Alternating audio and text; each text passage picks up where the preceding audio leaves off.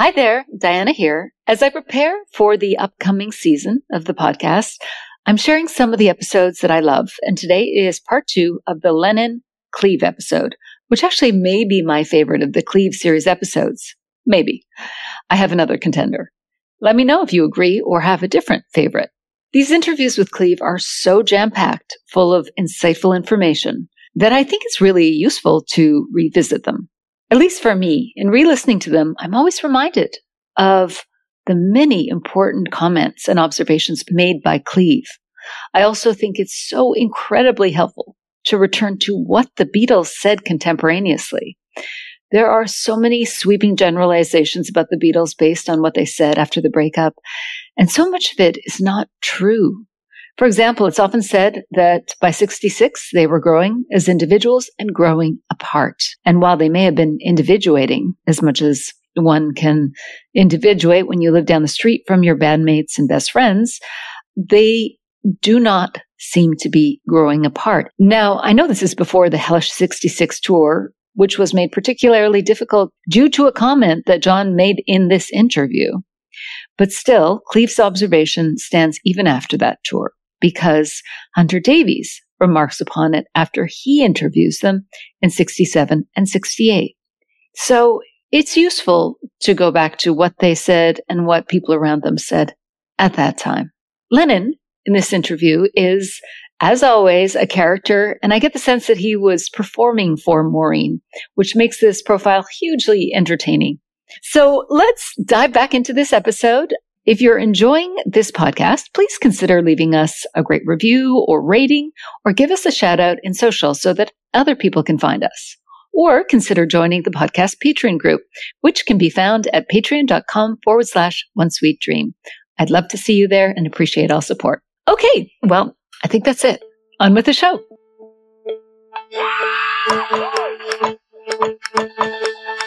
Oh, yeah.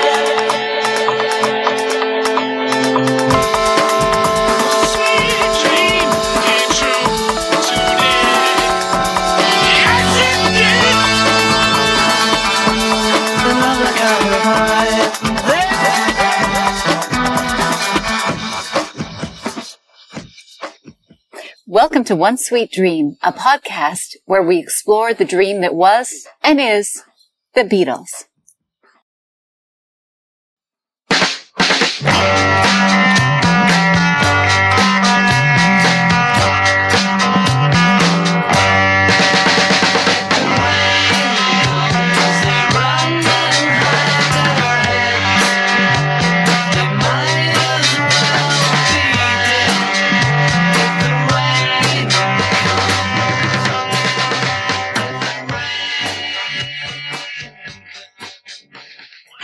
Welcome to One Sweet Dream. I am your host, Diana Erickson, and I am again joined by Duncan Driver.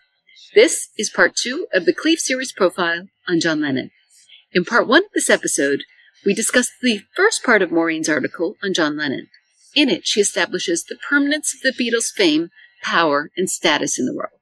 She also introduces us to the groovy bubble of the Weybridge Esher Beatles community, highlighting the closeness of the Beatles and reinforcing that they are better friends than ever before.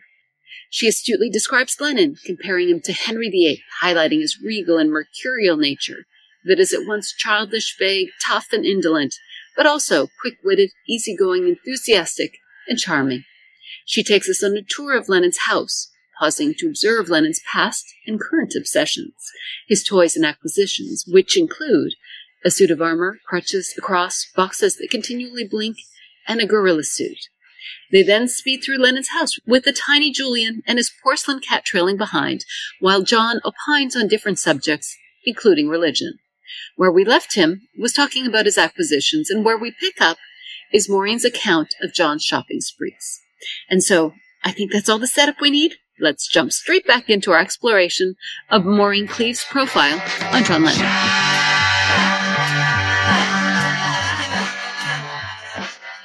He shops in lightning swoops on Aspreys these days, and there is some fine wine in his cellar, but he is still quite unself-conscious. He is far too lazy to keep up appearances, even if he had worked out what the appearances should be, which he has not.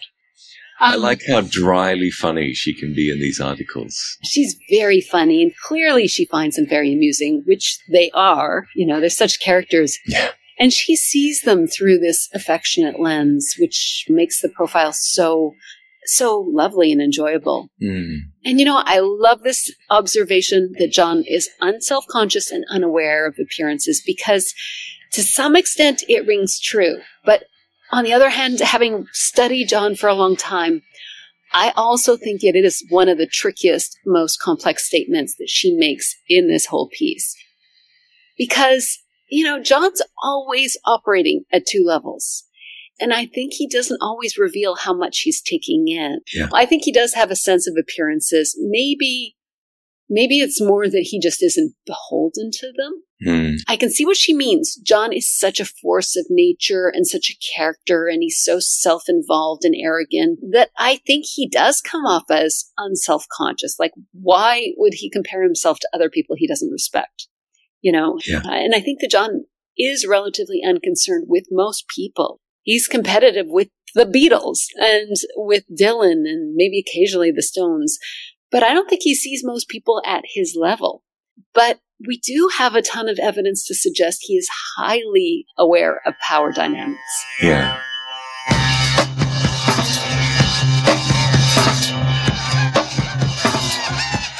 This reinforces this idea of John being so self centered. Like he's interested in himself rather than other people, whereas Paul is very aware of the world around him. Yes. of what's done and what isn't done. And John would kind of like to, but he loses interest because he's so in his own little bubble. Paul probably learned from the Ashers how lunch is done, but I get the sense that he would have figured it out even if he wasn't with the Ashers, whereas John, he hasn't quite figured it out. Yeah. But this idea, he's far too lazy to keep up appearances, even if he had worked out what the appearances should be, which he is not.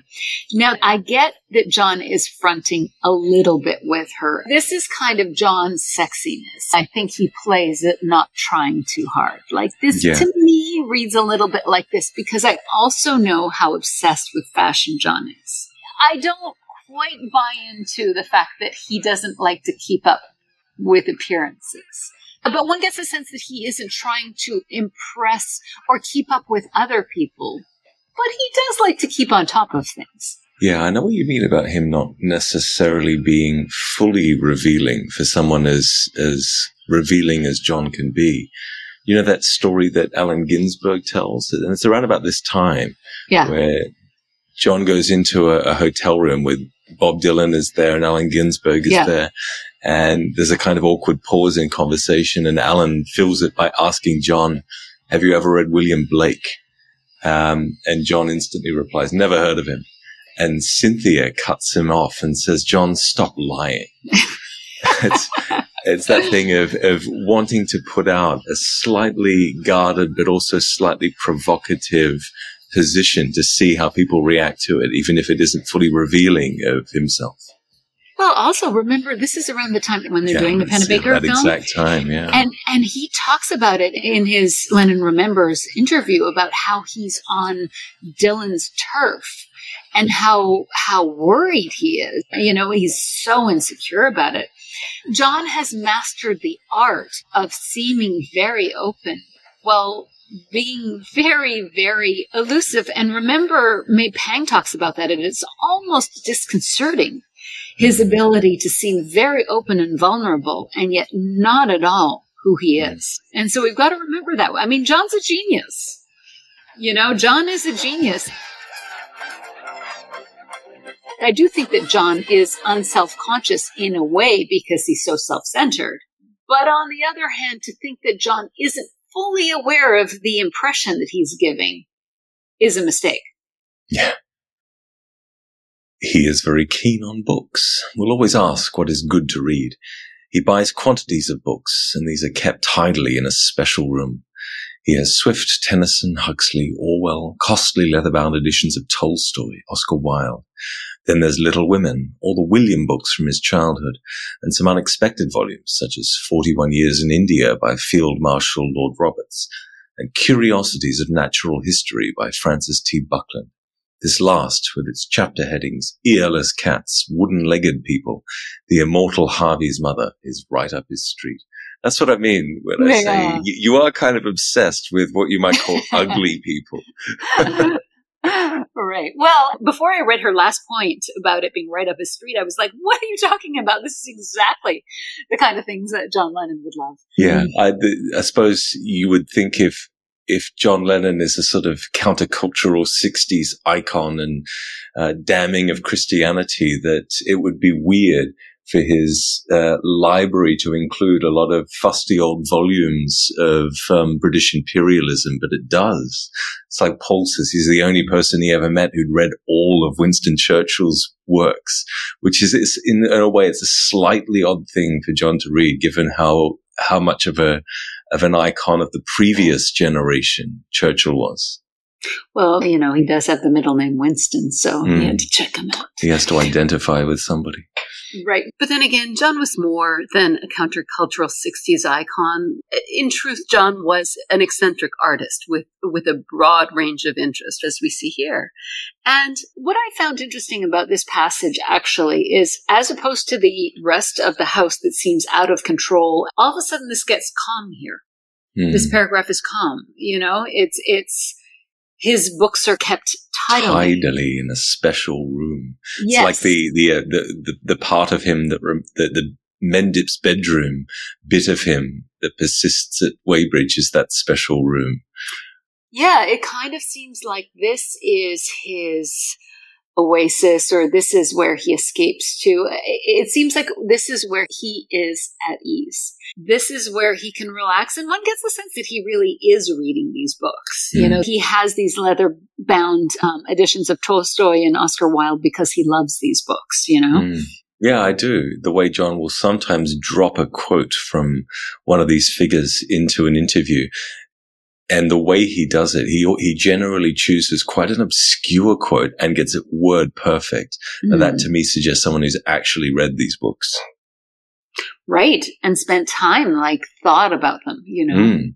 Yeah, I always like that example. Um, when he's talking about wanting to stay in America, he quotes Churchill saying, uh, it's an Englishman's inalienable right to live wherever the hell he likes. That seems to be representative of how John thinks of himself. But it's also, it's, it's, it's not a common Churchill quote. It's, it's an obscure one.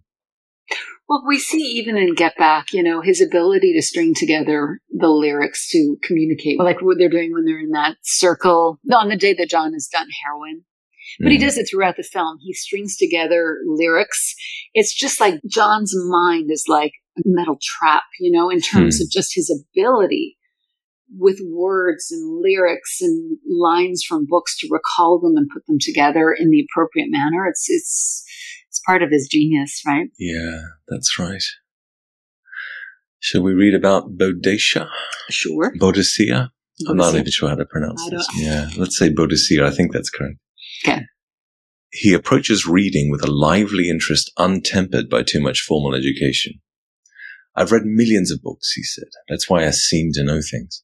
He is obsessed by Celts. I've decided I am a Celt, he said. I'm on Boadicea's side. All those bloody blue-eyed blondes chopping people up. I have an awful feeling wishing I was there. Not there with scabs and sores, but there through reading about it. The books don't give you more than a paragraph about how they lived. I have to imagine it. This is what I mean when I say his reality has this surreal psychedelic quality. He can read about, I don't know, um, Celtish battles happening 1500 years ago and his imagination recreates it in this surreal, vivid way.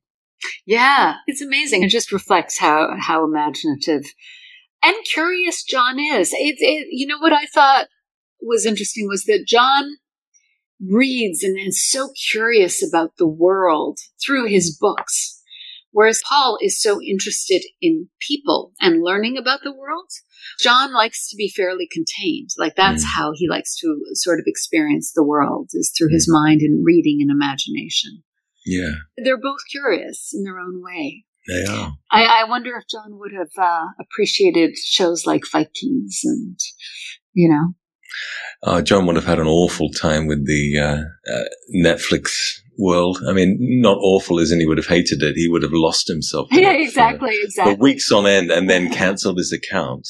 He Exactly. decided that that was over and then had to reactivate his account when he wanted to go on another binge. Exactly. And three more accounts, including Yeah. Hulu and yeah, yeah, yeah. Early in the morning, lift my head. I'm still yawning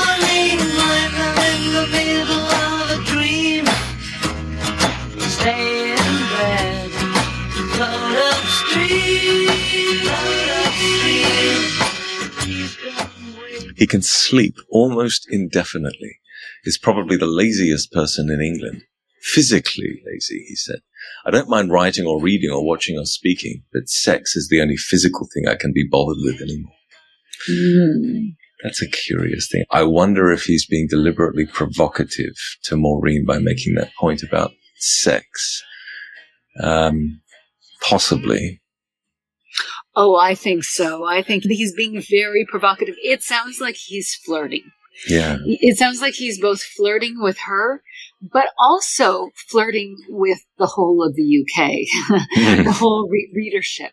You know what I mean? Like it's kind of putting it on blast. You know, it, John kind of reminds me of a, like a cat here. You know, he's he can be lazy and self-interested and self-centered with the desire really only to please himself, and he has this ability to just relax into whatever he's interested in at that time. But on the other side, there's this driven, restless side of John. So, you know, this comment about him being the laziest person in England, I think this is a little bit of self image that John likes to perpetuate. I just think that John's um, so called laziness is not necessarily laziness. I suspect his brain is working very hard. His imagination is, is quite fertile during these restful periods. And also, I do think he's being flirtatious with Maureen. Like, he's like, ah, you know, I'm very lazy except sex. It's very sexy, actually, that Sure. kind of statement, you know? Yeah. At least to a woman. At least to a woman.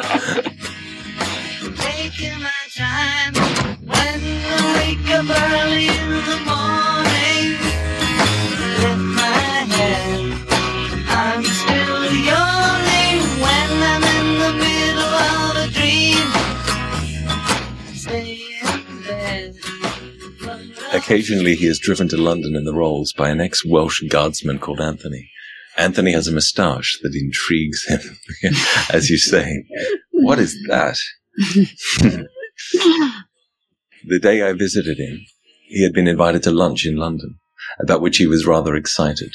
Do you know how long lunch lasts? He asks.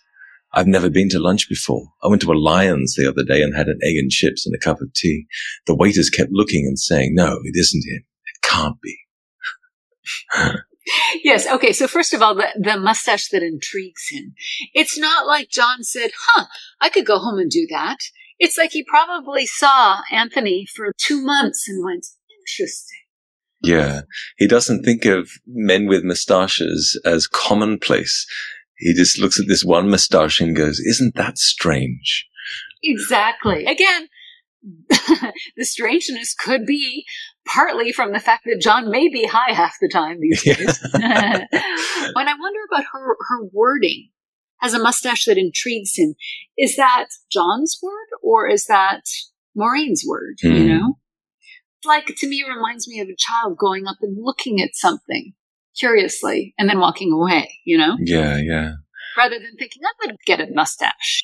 Because I think Paul was the first one with a mustache when he went traveling in France. Remember, he went Yeah. traveling, uh, or maybe it was George in India, but, but Paul had one in the fall. And it is, it's a, it's later than, than this. Um, Yeah, it is 66. Fall. And I think at first it was a false moustache that he'd had It made was. for the trip.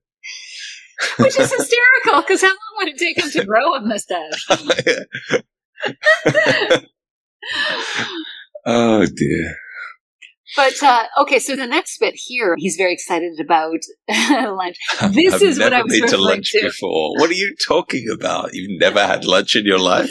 Well, this is what I mean about John being an alien dropped to Earth, as Yeah. his first day wandering around in a chauffeur being like, interesting. you know, and obviously, I think he's talking about the etiquette of a proper lunch. Sure, a society lunch, I guess. Yes, where again, one gets a sense that John is so disinterested in the way that everybody else lives, he'd have no clue. And then he'd ask. Whereas Paul wouldn't ask. You know, it reminds me of um, Donovan talking about teaching them how to play the, the finger picking style Mm. in, in India, where John actually asked Donovan and was a good student and, and learned. Whereas Donovan said Paul would just pass by them and look at what they were doing and then create his own version. Like he is not going to actually admit ignorance. Yeah. He's going to suss it out. And this is Yeah. John sort of admitting, I don't know how to do society lunch. Do you know? And Yeah. there's something very sweet about that. Yeah, that's Um, the very open side of him, isn't it? Whereas, yeah, Paul's, uh, Paul's kind of eyeing of it, it seems to imply a degree of suspicion on his part.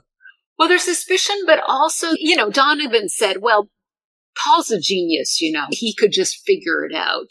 But there's competitiveness with Paul. I think Yeah. he, you know, like in his article, he says he doesn't like to not know things. And so if he doesn't know how a lunch is done, he will circle it and figure it out Mm, before he mm. goes. Whereas John would just admit, how does one do a lunch, you know? Yeah, that's right. It's like Paul's approaching, uh, I don't know, a, an exotic beast really carefully. And, and John's approach is just to walk straight up and then he seems to have done a dry run by himself, saying he went to Lyons the other day and had egg and Mm. chips and a cup of tea. And he seems to have gotten joy out of the fact that people weren't sure. You know, that must have been a fun situation for him where they didn't think he could be there, and yet he is the center of attention. That's right. And, and it also speaks to how observant he can be for someone who's also so self-centered. Um, you know, I think May Pang talks about how when he goes to restaurants, John is acutely aware of exactly how everyone in the room is reacting to his own presence. But that's the point we were discussing before, and I think that's important. I think part of this whole interview is manufactured. Mm. And that's the hard part is part of it is true. John is self-centered and childlike, but John is also the world's greatest performer and he's brilliant. He knows what's charming to people, you know? Mm. Yeah, he certainly does. Yeah.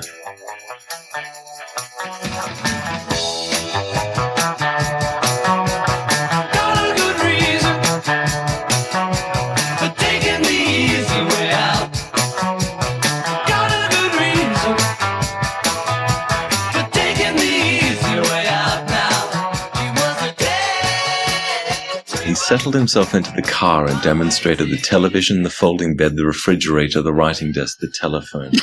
Uh, the reason I like that is that the way she's written the sentence seems to imply that the television, the folding bed, the refrigerator, the writing desk, and the telephone are all in his car. That- I think But she I means think it is. so. He's he's got a, f- a- a bed in the car and a fridge and a desk and a t- good Well, lord. I don't understand it. I mean, I was like, did he just invent like a, a car of the 22nd century? I don't know. it's because it seems to be a mobile home. also, he's got a wireless phone, apparently. Yeah. Oh my God. He spent many fruitless hours on that telephone. I only once got through to a person, he said, and they were out. I do know he did put a bed into his car. Uh, also, how big is this Rolls Royce? well, it also had a record player in it, didn't it? Um, I, I don't understand this, uh, especially the phone thing. Hmm. Does he just pull the phone from the house into his car? Because as far as I know, they did not have wireless phones in 1966. Yeah, I don't know. Yeah, if anyone had one, I suppose it would be John Lennon. He seems to have everything. Well, yeah, and at the end of it, she talks about the fact that in the, he's in his car with the television flickering too. So Hmm. I, I, I really don't know what to make of this. I mean, it, you know, Yeah, I've read descriptions of his car that talk about the knot of aerials that all sat on top of it. So maybe that suggests they are there to power the TV and the phone and the radio and all the other electronic well, that would devices. make sense. And if Yeah. that's the case, it's like the gorilla suit uh, or the mirrors on the bottom. John's such an original And he's so self centered that he's like, these are the things I want in my world. I like to be in my car and I need a TV. And these are all the Mm, things that basically he invents the modern car. Yeah, the car functions a bit like his special room or his bedroom at Weybridge, where he has to have all of his toys arranged around him for, you know, whichever one he might want to play with in a given moment. and of course, he doesn't actually know how to operate them. And this is something that persists as well. You read accounts that that people have written down about having gone to the Dakota in 1977 to, um, I don't know, fix uh, one of John's speakers, and he's got some eight thousand dollar stereo and hasn't the faintest idea how to switch it on, and is still using a little tape recorder. well, also, he has a bizarre fear of telephones. Have you heard about this? Like, John's No. very, very afraid of telephones. And No, in the 70s, like, he will not make calls. People have to call him. And he has to work himself up for ages to use the phone. no, I didn't know that. Sure. But apparently in the 60s, he was trying to make phone calls, but it just wasn't successful. No, No wonder it's hilarious to imagine him without his glasses getting on a plane to Paris. he can't figure out a phone. Just the idea of him wandering around in a foreign country. It's I know.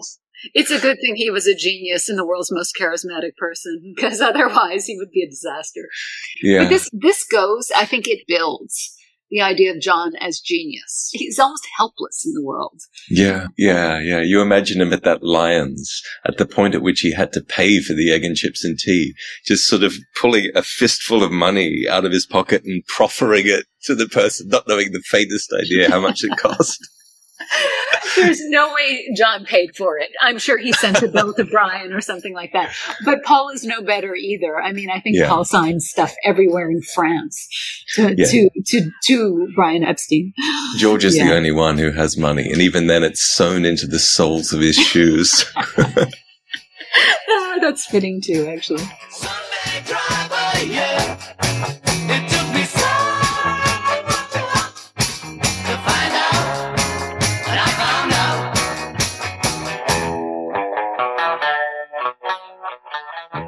I just want to point out that although we are highlighting some of John's helplessness, um, John is also savvy enough to get the best version of the biggest status symbol in the UK.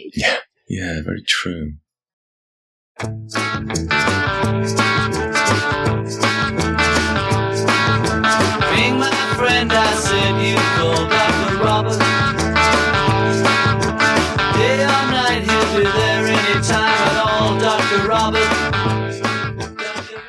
Anthony had spent the weekend in Wales. John asked if they'd kept a welcome for him on a hillside, and Anthony said they had. They discussed the possibility of an extension for the telephone. We had to call at the doctor's because John had a bit of sea urchin in his toe. Don't want to be like Dorothy Dandridge, he'd said, dying of a splinter 50 years later. He added reassuringly that he had washed the foot in question. well, he's very clean, so that is good. You know what made me laugh is John's so delicate. It reminds me of in Get Back. Remember when they're all trying to juggle, and within two seconds, you know, you see John taping up his rock and roll finger that he's cut. Like he's Yeah. just.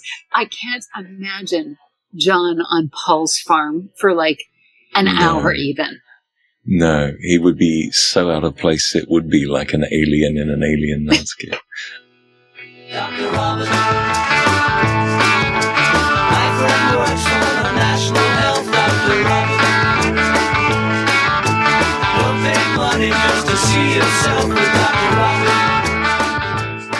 We bowled along in a costly fashion through the countryside. Famous and loaded is how he describes himself now. They keep telling me I'm alright for money, but then I think I might have spent it all by the time I'm 40, so I keep going.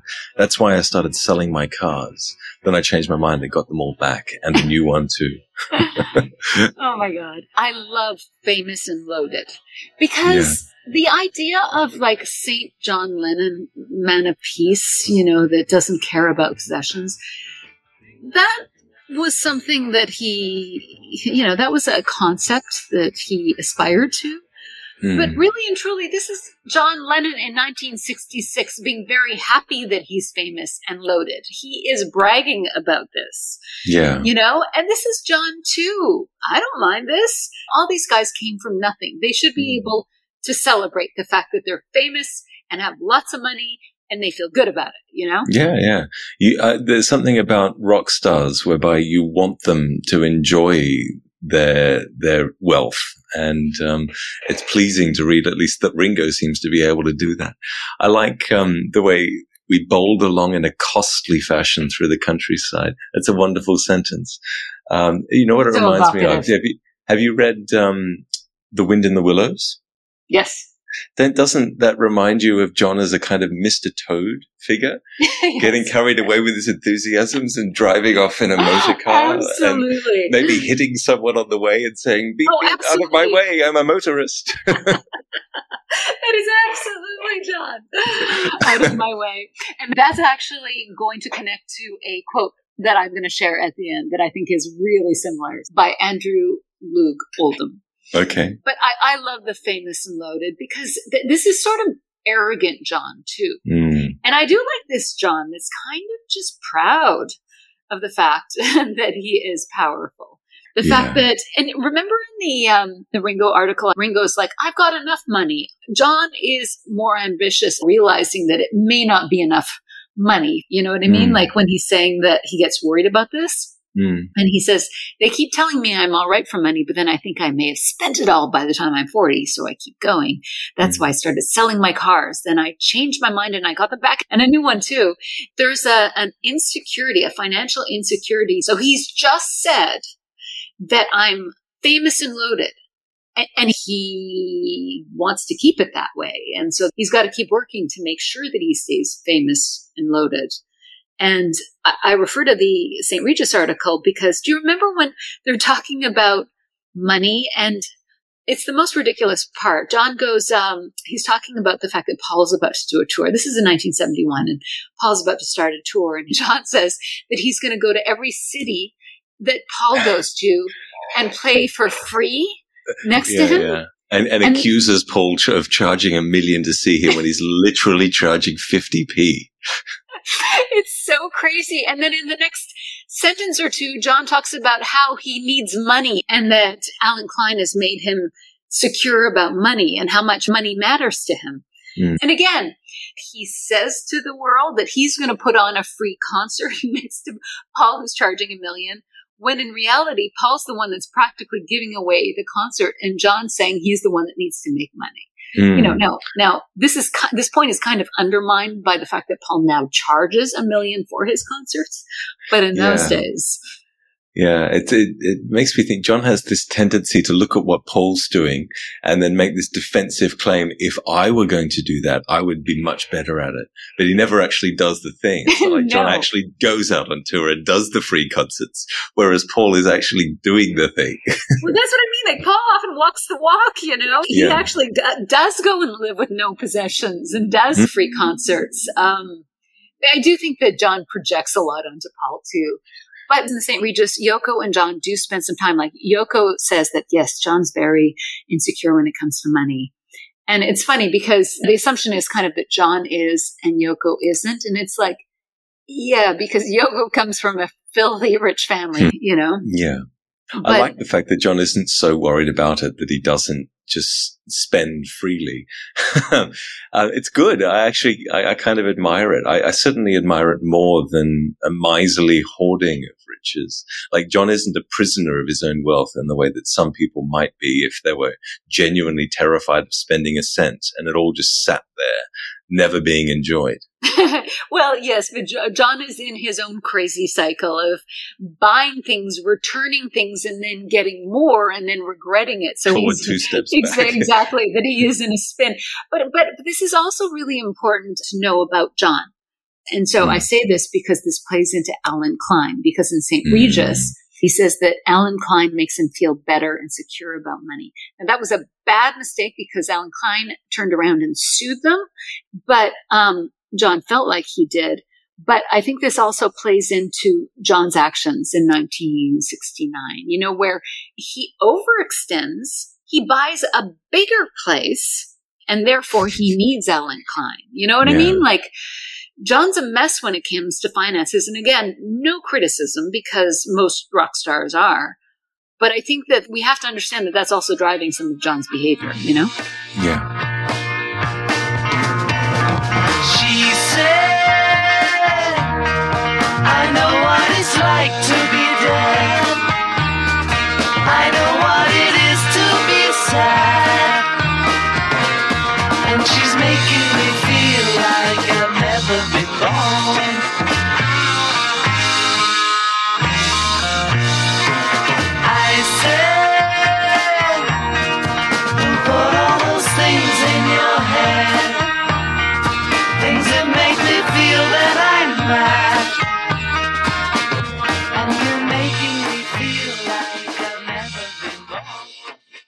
I want the money just to be rich. The only other way of getting it is to be born rich. If you have money, that's power without having to be powerful. I often think it's all a big conspiracy that the winners are the government, people like us who've got all the money. That joke about keeping the workers ignorant is still true. That's what they said about the Tories and the landowners and that. Then Labour were meant to educate the workers, but they don't seem to be doing that anymore. Interesting contrast to working class hero John Lennon in some Oh, absolutely. Uh, Yeah. yeah, absolutely. I had that written too. that is really a theoretical concept and not reality when it comes to John Lennon, you know? Yeah, yeah. I mean, it's easy to be critical of imagine no possessions and, and compare it to a quote like, I want the money just to be rich. Um, it makes me think though, he's not necessarily being hypocritical. Maybe it's more that he, he just tends to swing from one extreme to the other. And he genuinely believes, um, Oh, for sure. whatever thing he's in at the time, like that, that line of hers about having the idea wrapped around his brain. It makes me think, um, of Allen Klein again, because if you think about what was happening pre Allen Klein, they, they had all these grand visions of Yeah. Apple as this, um, benign organization. And they, Right, they right. even said things like, you know, we've made all the money that anyone could possibly ever need. So we've decided to give the rest away. And then after that idea doesn't really work and they get tired of it, the next thing they do is the polar opposite and they bring in the sharkiest shark that ever Yeah. sharked to try and get them as much money as possible. I'm not necessarily critical of the Imagine No Possessions because John doesn't like the fact that he is insecure about money. It's it's a Mm. frustration to him. I'm sure that John does want to feel okay without any possessions. So I, I'm not critical of that. It's more the working class hero that I think is is the one that I'm kind of like, oh, John. But but I think this line, I want the money just to be rich. The only other way of getting it is to be born rich. If you have money, that's power without having to be powerful. In some ways, I think that John's desire for money is for power. You know, and it makes me wonder, like thinking about um, Hunter Davies' book and all of his friends saying that he always, always had to be the top. He was so competitive. It w- makes me wonder if John felt very powerless or is afraid of being powerless at some point in his life. yeah. You know? Do you think um, power is also sort of synonymous with freedom in the way he thinks about things? A lot of people would talk about, you know, that what the money buys you is time or, or freedom or the fuck you money being, uh, meaning that you're able to live entirely on your own terms and not be beholden to anyone or anything. Do you think that's kind of what he's talking about here?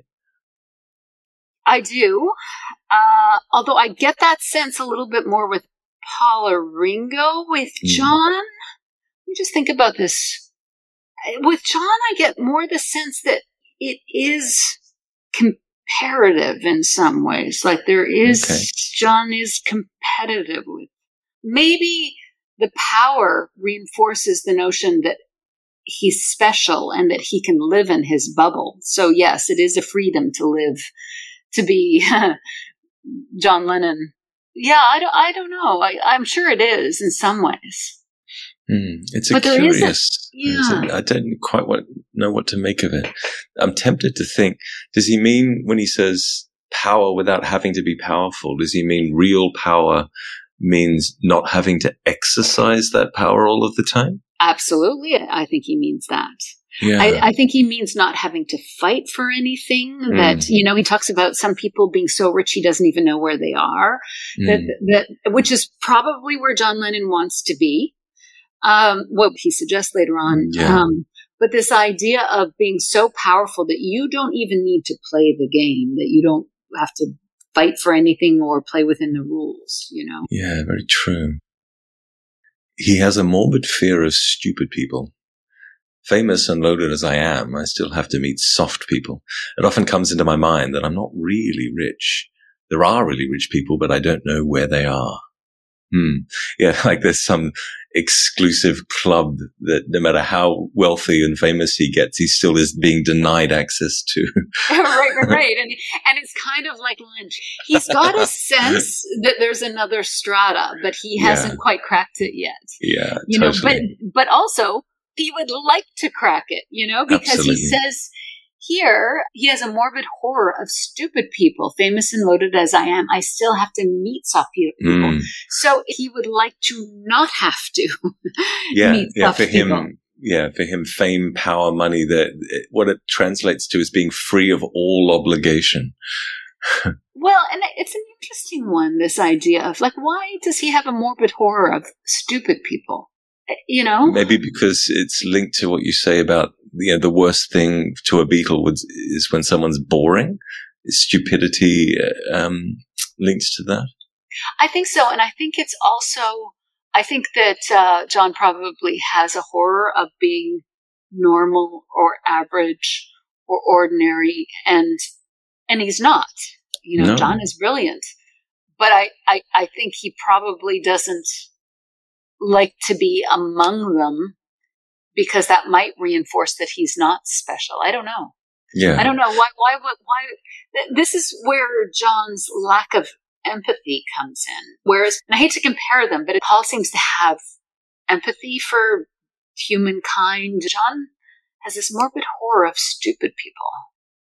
Maybe it's because he has a slightly sponge-like personality. He um, uh, he, he he sort of soaks up energy and ideas, and as we were saying earlier, he he can universalize or popularize them in a very Lennon-esque way.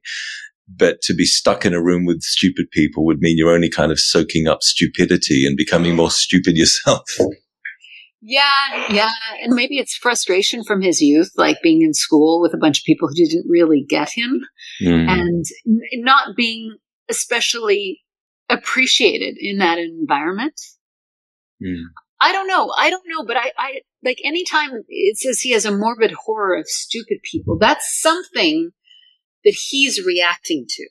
Mm. You know, like it's not just a, I feel sorry for them, you know, and when I'm around them, I'm kind of bored. It's kind of like there's something that he's emotionally like, I don't want to be like, I, there's something that he's doesn't like. Yeah.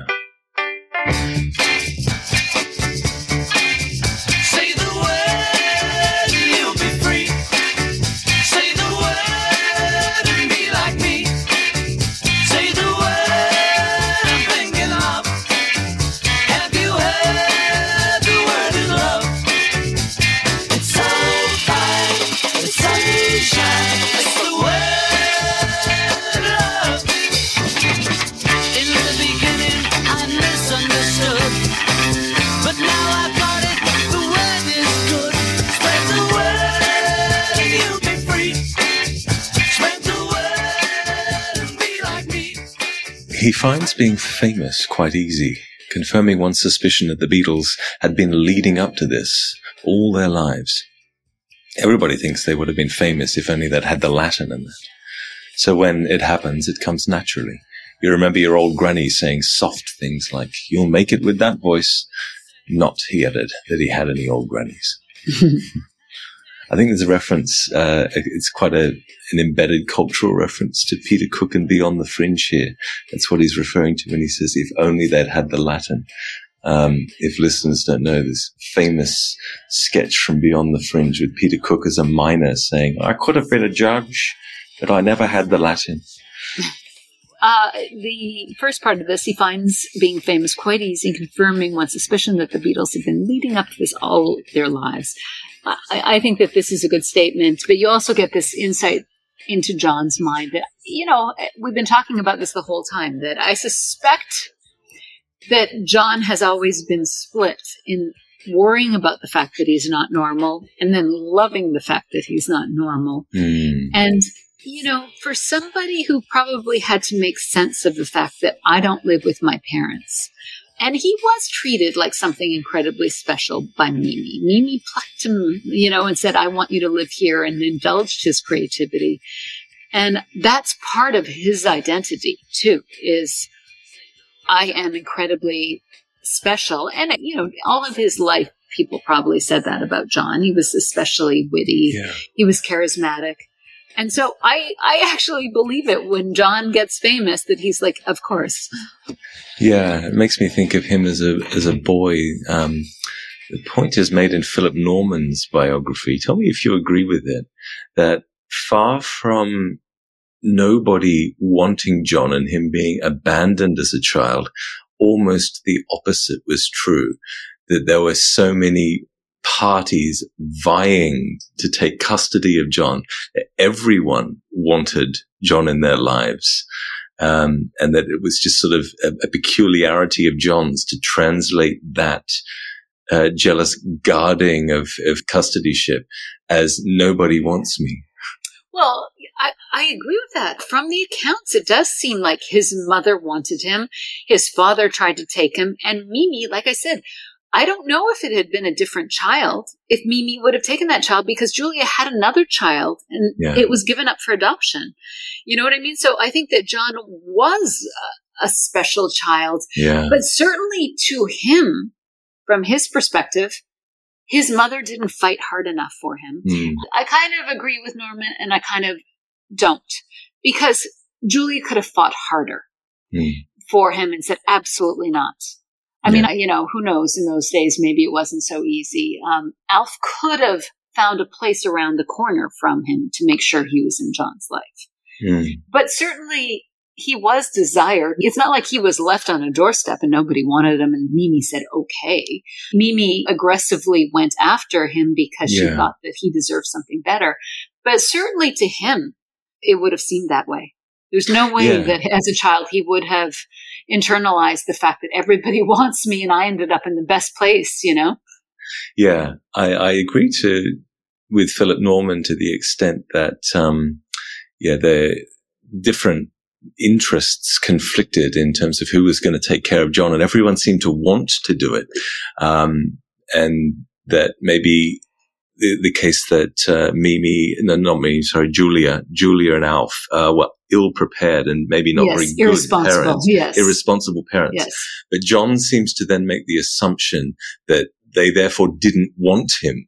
Yes. Um, and I think that that's maybe a leap too far. Yes and no. I, I do think that ultimately they didn't want him enough to step up and become responsible. But again, that has nothing to do with John himself. Mm. That has to do with them. Yeah. They were just not ready for, they were Yeah. just not responsible enough to have a kid. Or, you know, if you hear from John's sister Julia, she says that Mimi was too aggressive with taking John. And, and so that's a whole other thing. But from John's perspective, it certainly would have been that his parents didn't love him enough to fight for him. That he probably internalized that.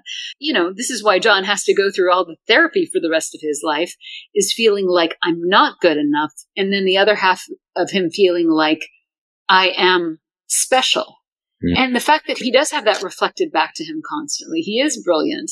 I can understand why John ended up so confused, yeah. you know? Yeah. So confused. And he talks about Paul being much more stable than him. It's like, even though he knew he was special, he didn't have that and lovable, you know, and worth fighting for. I think he always wanted people, you know, and that potentially that's why he was so brokenhearted when Paul actually walked away. Hmm. Because I'm sure that John spent his life wanting people to fight for him, which is what Yoko did. That's very true. That's also very perceptive. Yeah. Yeah. He got to the doctor two and three quarter hours early and to lunch on time, but in the wrong place. John. He bought a giant compendium of games from Asprey's, but having opened it, he could not, of course, shut it again. He wondered what else he should buy. He went to Brian Epstein's office. Any presents? He asked eagerly. He observed that there was nothing like getting things free. He tried on the attractive Miss Hanson's spectacles. Again, this you get an image that John is a five year old wandering Yeah. around, you know, having fun, looking for presents, and Yeah. but but that sounds kind of derogatory, but I, I mean it in the best way. In that it's kind of a joy being in John's world because he has fun everywhere he Mm. goes. Yeah, it reminds me of even when he's 40, on his 40th birthday, Yoko presents him with this um, hand knitted tie she's made, made him. And uh, apparently his reaction is to be slightly bummed out that on his 40th birthday, this is his present, some hand knitted tie. And then she, of course, presents him with a Patek Philippe watch and this diamond and ruby and sapphire encrusted American flag pendant. And then he's quite happy. He has these presents and there's photos of him sort of gleefully showing them off. And I always want to say, John, do you realize that you could go out and buy yourself any of these things anytime you want? but that, that's not, not, not important. You know, he, he has to have them given to him as presents. exactly. And and you know what? This is so human too. It is fun to get things free. Of course and get is. Wonderful things. And I also must say, I do absolutely understand getting to appointments at the wrong time, at the wrong place. And that makes me love John Lennon. Yeah. Because you don't get the sense that he's like, you know, all business like. I mean, this is very portrait of an artist that is generally clueless about the practicalities of life. Yeah, totally. And it is endearing, as you say. It, um, it makes you like him more, not less. Yes, and he tries on the attractive Miss Hanson spectacles. Again, it's like this is how John flirts. You Mm. know, he's kind of playful with people, and Hmm. you know, And and there's that slightly provocative thing too, because you're taking somebody's glasses and, and trying them on. That, that that is a slight invasion of personal space. oh, totally, and like the, totally. it- there's, there's something, yeah, it's intimate and it's slightly threatening, but in a way that some people at least would find turns them on. I guess. Oh yeah, definitely, because he would do it in a playful way, you know. Yeah, it reminds me of what we read last time about how he would go across the floor and then touch Maureen and give her an electric shock. Yeah, You yeah. know, Taking that's- her coat and putting it in the waste paper basket. All right. Um, the rumor came through that a Beatle had been sighted walking down Oxford Street. He brightened. One of the others must be out, he said, as though speaking of an escaped bear. We only let them out one at a time, said the attractive Miss Hanson firmly. it's always hard days nightish, isn't it? oh, it's Um, totally. But like but ma- okay. No, no, no. Just like the manager they have in that film who treats them like prisoners. and I, sometimes when I was younger, I, when I watched Hard Day's Night, I would get angry at the way that manager would boss them around. And I would mm-hmm. want to like intervene in the scene and say, do you realize that you work for them and not the Right, other way right, right. around? Right, right. Right. Except for then you read the paragraph that says that he got to the doctor two and two and three quarter hours early and lunch on time, but in the wrong place. And you kind of think maybe it's good that they have these people bossing them around. Yeah, yeah. Yeah. But uh, you know, this idea of one of the others must be out, as though speaking of an escaped bear, that has always stayed with me. That Hmm. sentence, because even though John's in his little bubble, there is a kinship with the other Beatles. Like he's excited by hearing about one of the other Beatles out there. It's kind of like John couldn't care less about anybody except the other Beatles. Yeah. And then he's excited about it. You know what I mean? The only people that he's interested in are the other Beatles. And I love Yeah. that. And it's also vaguely childlike to assume that because a report had come through that a Beatle was on Oxford Street, that it must therefore be true. There's no possibility that it was just a guy with a mop top haircut. right. it must have been Paul. So cute. nowhere man sitting in his nowhere land making all his nowhere plans for nobody Oh dear. Okay, well, we're nearly at the end. Okay. Um, he said that to live and have a laugh were the things to do. But was that enough for the restless spirit? Weybridge, he said, won't do it all. I'm just stopping at it like a bus stop. Bankers and stockbrokers live there. They can add figures and Weybridge is where they live and they think it's the end. They really do. I think of it every day, me and my Hansel and Gretel house. I'll take my time. I'll get my real house when I know what I want. Ah, th- this is one of the most interesting paragraphs in this entire article. First of all, John is able, without the slightest effort, to match the quality of Maureen Cleave's own metaphors and descriptions. I mean, she does a really good thing. She does it very well when she talks about the house being mock Tudor and she makes the comparison to Henry VIII. This shows what a great writer she is. But Mhm. then John can casually refer to his Hansel and Gretel house. And you think that metaphor is actually better. It's more revealing. And now I can't look at Mhm. that house without thinking of it as a Hansel and Gretel house. It's just such a perfect description. But it's also very childlike too. Yeah, you know, in yeah, the way yeah. that John loves his um, Alice through the Looking Glass. You know, Mm. it's absolutely perfect. And I love this phrase, I'll get my real house when I know what I want. The Mhm. word that really is written in neon in that sentence to me is real. Real, exactly. Um, John seems to have this obsession with either truth or reality. And sometimes he was obsessed with the opposite, like Strawberry Fields, nothing is real. But he Mhm. also sang a song about how important real, Real love, love. was. So yeah, real to him is a very particular, it's a word that does a lot of heavy lifting in his vocabulary in the way that the word little has, does a lot of heavy lifting in Paul's vocabulary.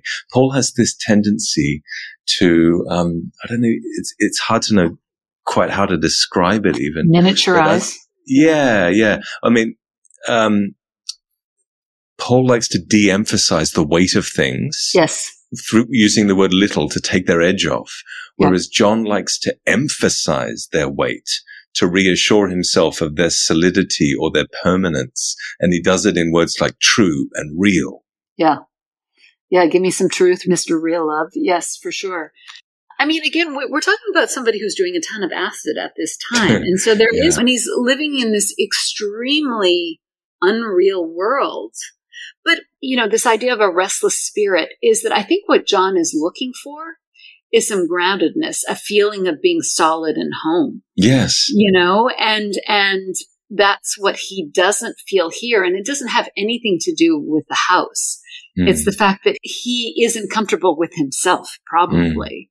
And Mm. and you know what? He's 25 like in part of this part of this is meaningful and part of this is not meaningful to me in that he's 25 years old he probably should not be thinking of this as where he's going to spend the rest of his life Yeah. you know what I mean? Like all the Beatles should be thinking like, great, this is where we're going to live for now, you know, and, and we will grow and expand.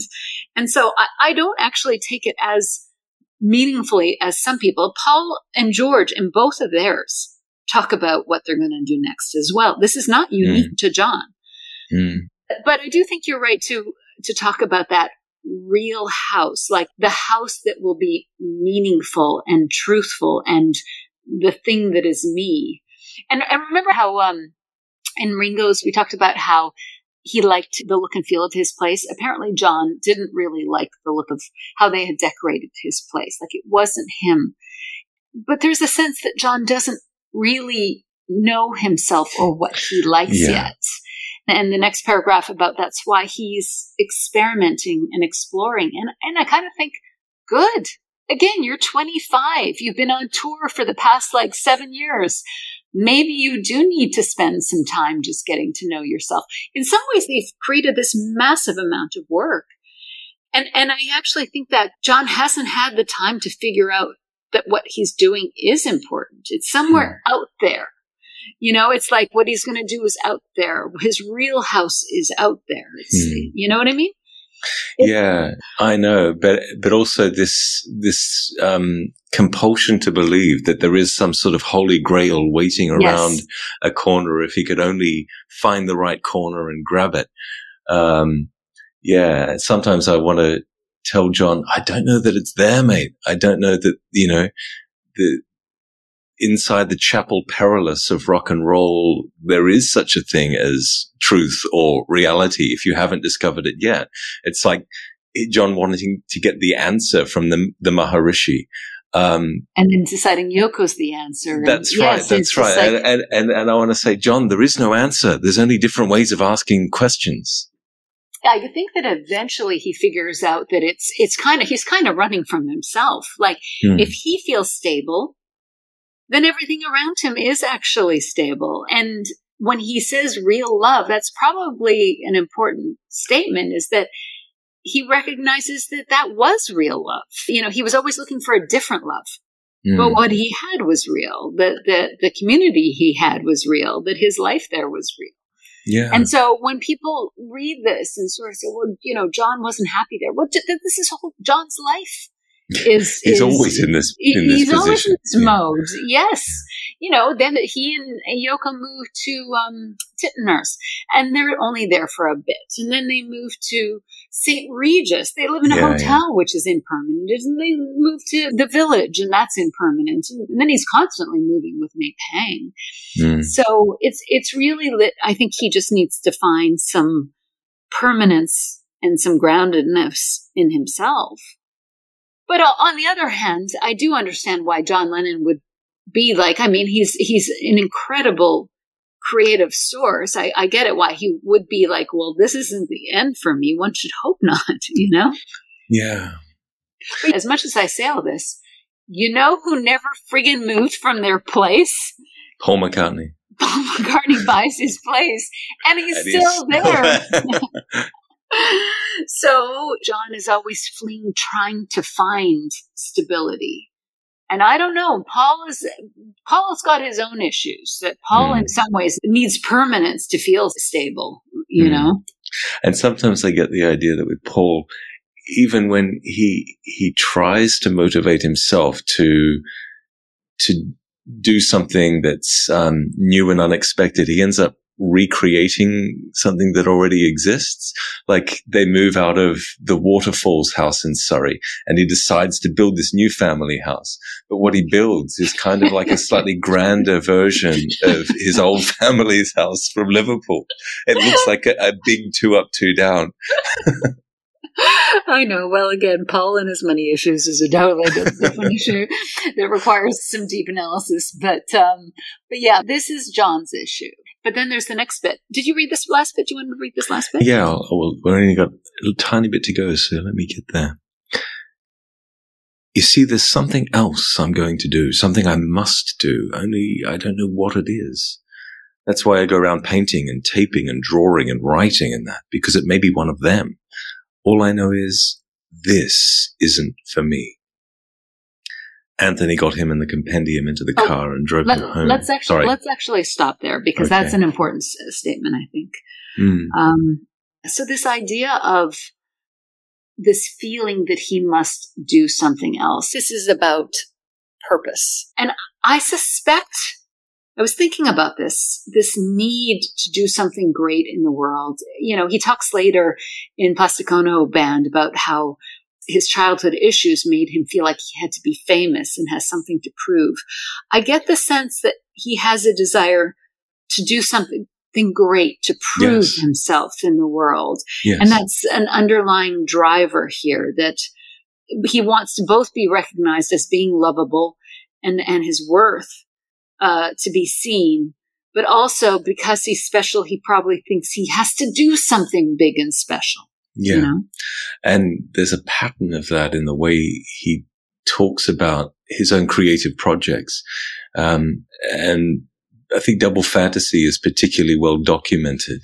Um, you read Kenneth Womack's uh, Last Days of John Lennon book, you, you, get a strong sense of someone who believed passionately that this was going to be the great project that would redefine everything. It would launch Yoko. It would bring him back. Uh, it was going to be this extraordinary heart play between two geniuses. No one had ever done that before. And then when the album is made and it comes out, his own pronouncements on it, at least the private, more private ones, seem to be mildly disappointed, not just with the critical reaction, but with the artistic achievement. Yes. Like he listened to um, Bruce Springsteen's album, The River, and said, well, that's better than double fantasy. Yeah. Well, and that's the thing about John and his enthusiasm is that, you know, it's it's part of what propels him to be an incredible artist. And you see that with Paul too. You know, Paul Paul thought Press to Play was going to be the best album ever. But there's always this sense of it has to have deeper meaning. Mm. It can't just be a work of art. It has for John, he almost needs to have this like it's going to do something in the world Yeah. you know that it's gonna it's bigger than me Mm. i can see how john and yoko had this connection because I, I think john and yoko were very similar in some ways Mm. and but yoko was good at framing the art they were doing and the political activism as something that was meaningful and big in the world and kind of unfortunately diminishing some of the um, work that he was doing with the Beatles. And Martin Carr, when I was speaking to him, like he he he circled this issue a couple of times. He found it curious that they the Beatles made fun of the um, Beatlemania um, songs. That he was like, they kind of make fun of those, like they're not real art. You know, he, he's like, every time they talk about those, they make fun of them. It's like the pre-Beatles stuff is they take seriously, and the post-touring stuff they take seriously. But I think there's something about it being so commercially massive that maybe they it made it seem not legitimately artistic. Hmm. And maybe they wrote it so quickly and so on demand, like it was just like being manufactured, that maybe it didn't seem like it was real art.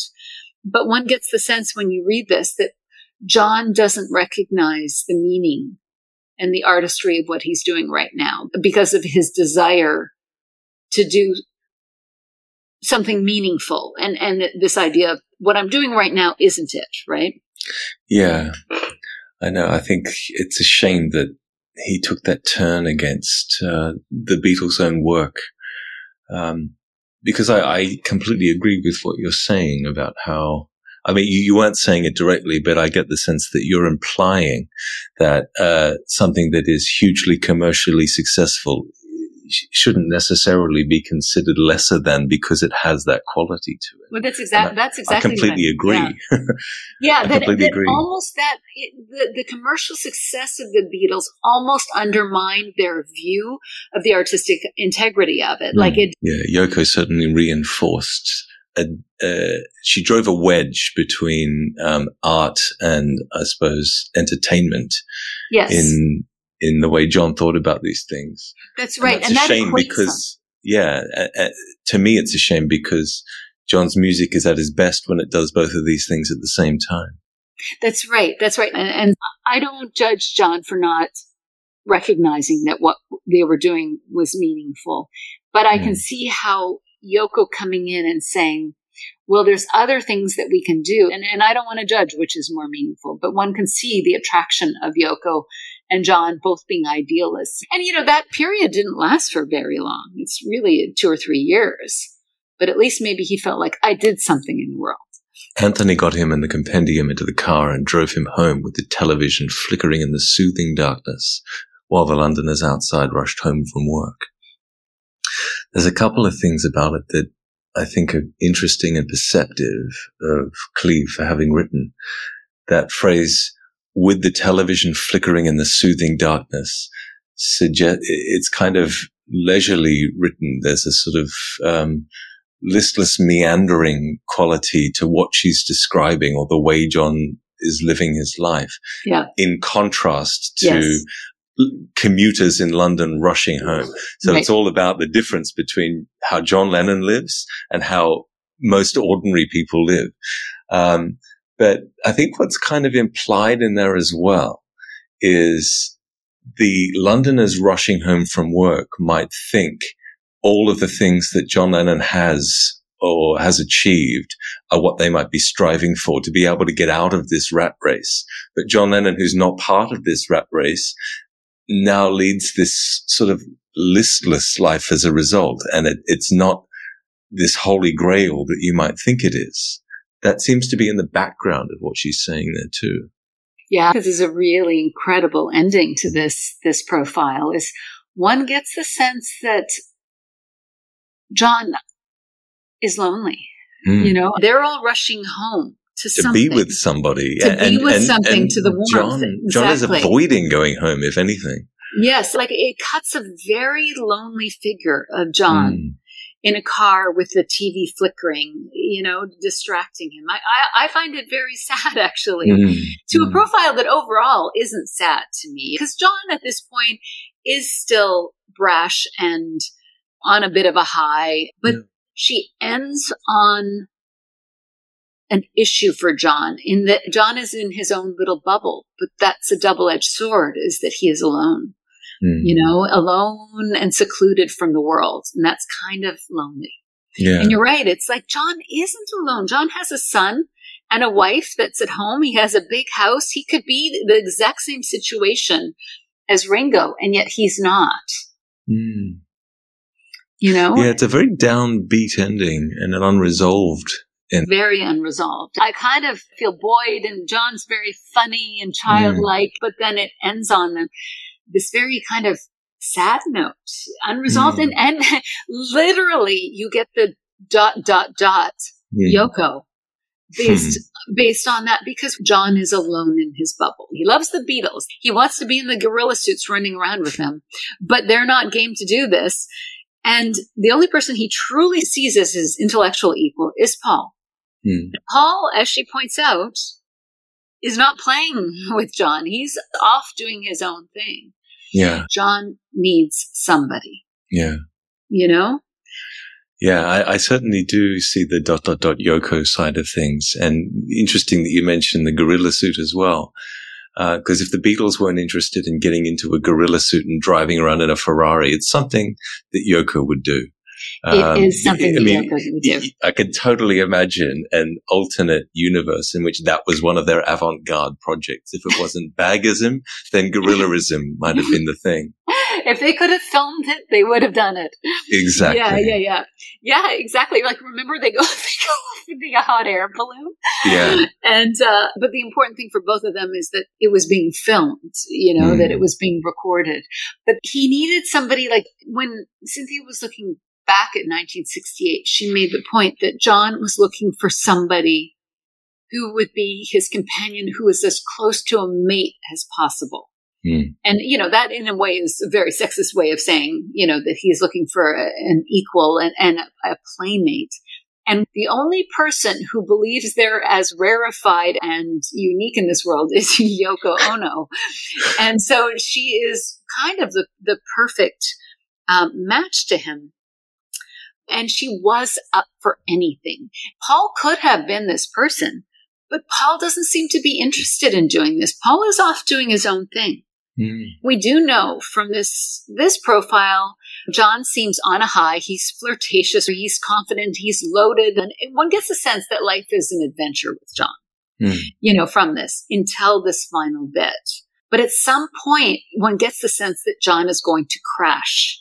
Mm. You know, and he needs somebody there with him. And we do know from the interview that he gives to Miles that he talks about going through murder it suggests that there is, he was going through a period of being down when Paul was not around. And so I, I don't necessarily want to connect it to Paul, but, but Paul is conspicuously absent here. Mm. Yeah. Uh, she mentions his absence once or twice, but the absence is some ways even more pronounced when he isn't mentioned. Like when that paragraph I alluded to earlier, when every other Beatle and spouse is referred to as dropping in or dropping out or John dropping in on them and Paul's name just doesn't appear. Right. And I think the, the old school jean jacket would say, well, it's because, you know, Paul doesn't matter to John. But given the fact that John talks about Paul as being his metaphorical spouse for the rest of his life, and, you know, in this article, when he's talking about this depressive period, the person he alludes to is Mm, Paul. mm. And then he says that Yoko came around and saw him and said, and so she became the answer. And so what he was looking for is somebody to see him and to recognize him. Yeah.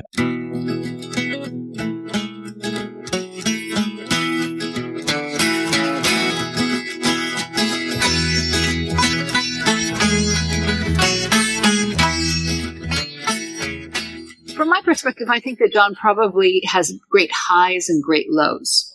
Hmm. And I think when he's the center of attention of a reporter, especially a reporter that's as attractive and talented and smart and fun as as Maureen Cleave, he probably was enjoying this.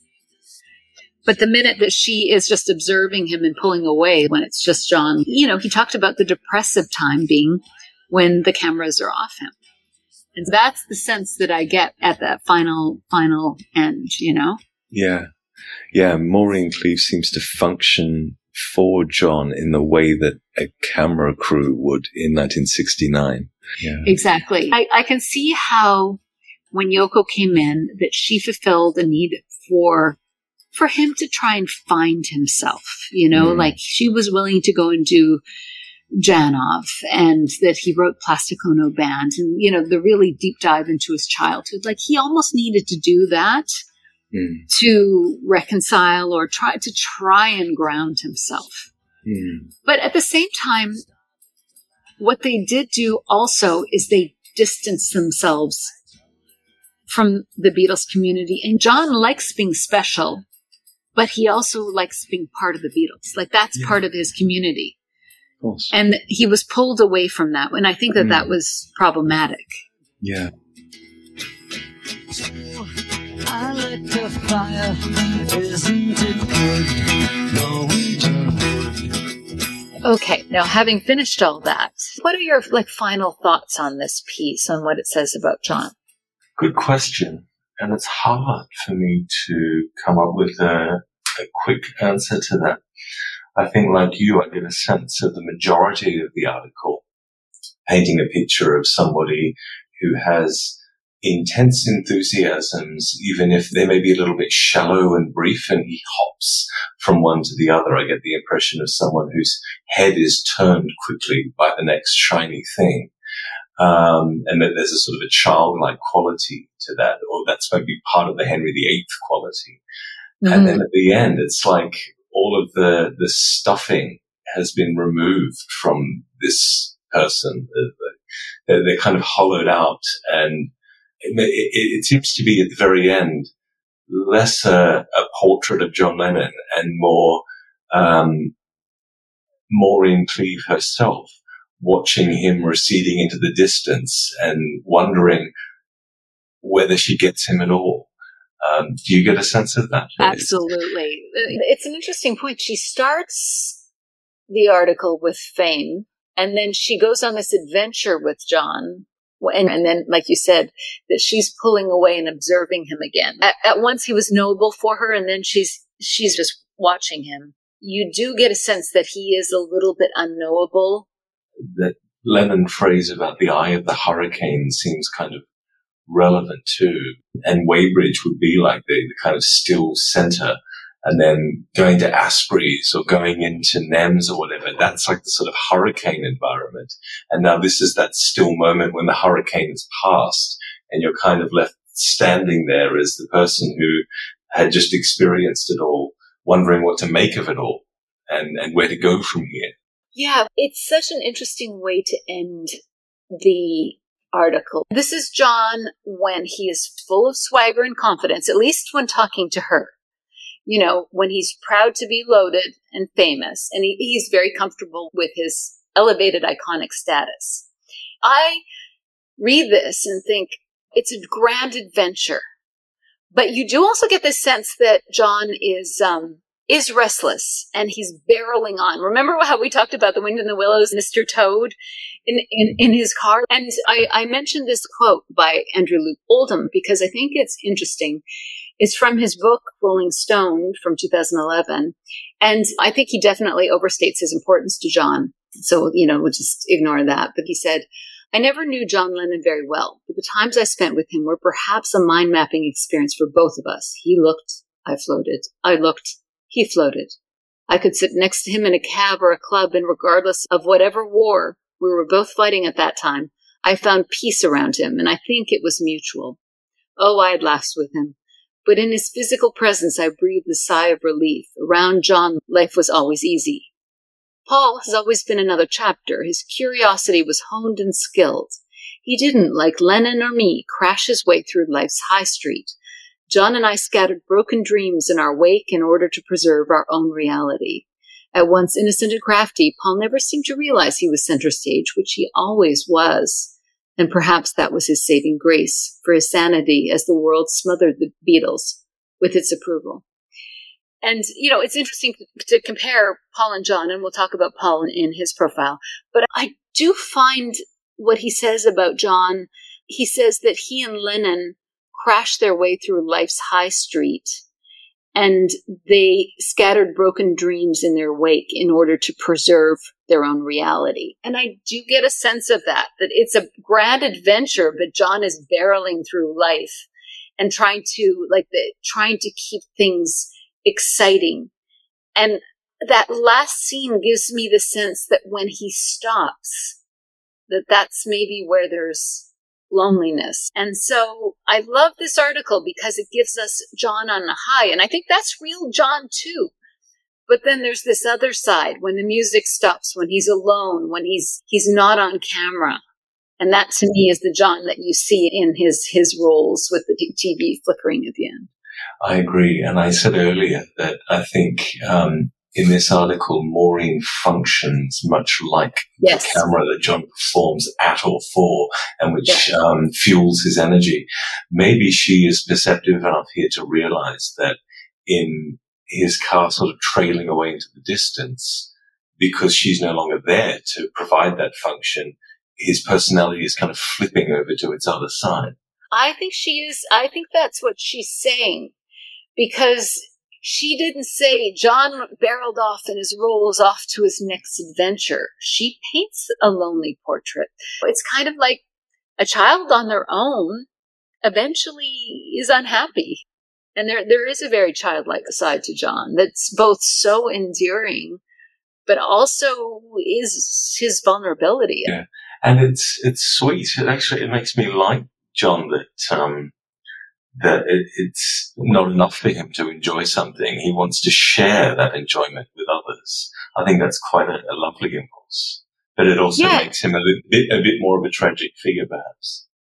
There's and something quite innocent about his enthusiasms, um, even if you might think that that innocence translates to naivete in the way that Gloria Emerson does. That's right. The Lennon that appeared in 1969 was a little bit more condescending.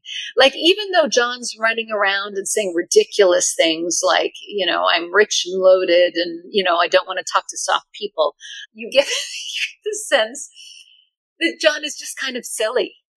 Whereas John is really taking himself seriously. And I, and I, I, I, I admire the fact that he's talking about a serious issue, which is peace.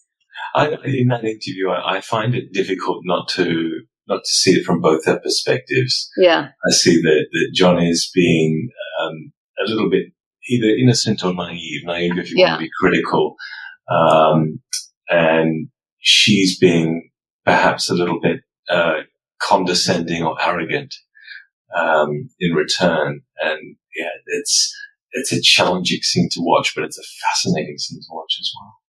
I think that John did not change as a person, but I think his outward persona changed a little bit. The John Lennon that you meet here, you'd want to hang out with. Like, I feel like John Lennon's life is groovy and it's mm-hmm. fun and he's running around and exploring lunch and has Sydney in a gorilla suits and, you know, hanging with the guys and playing music. Like that world seems fun. Whereas the John Lennon that you meet in 69 is kind of like, I know what's best. And it is a little bit sanctimonious. Yeah, I do know what you mean. Um, and maybe this isn't the best word for it, but sometimes when I watch footage of, of John circa 69, 70, uh, a, a word that I want to use for his behavior is spiky. There just seems to be something spiky about him to me. Oh, yeah.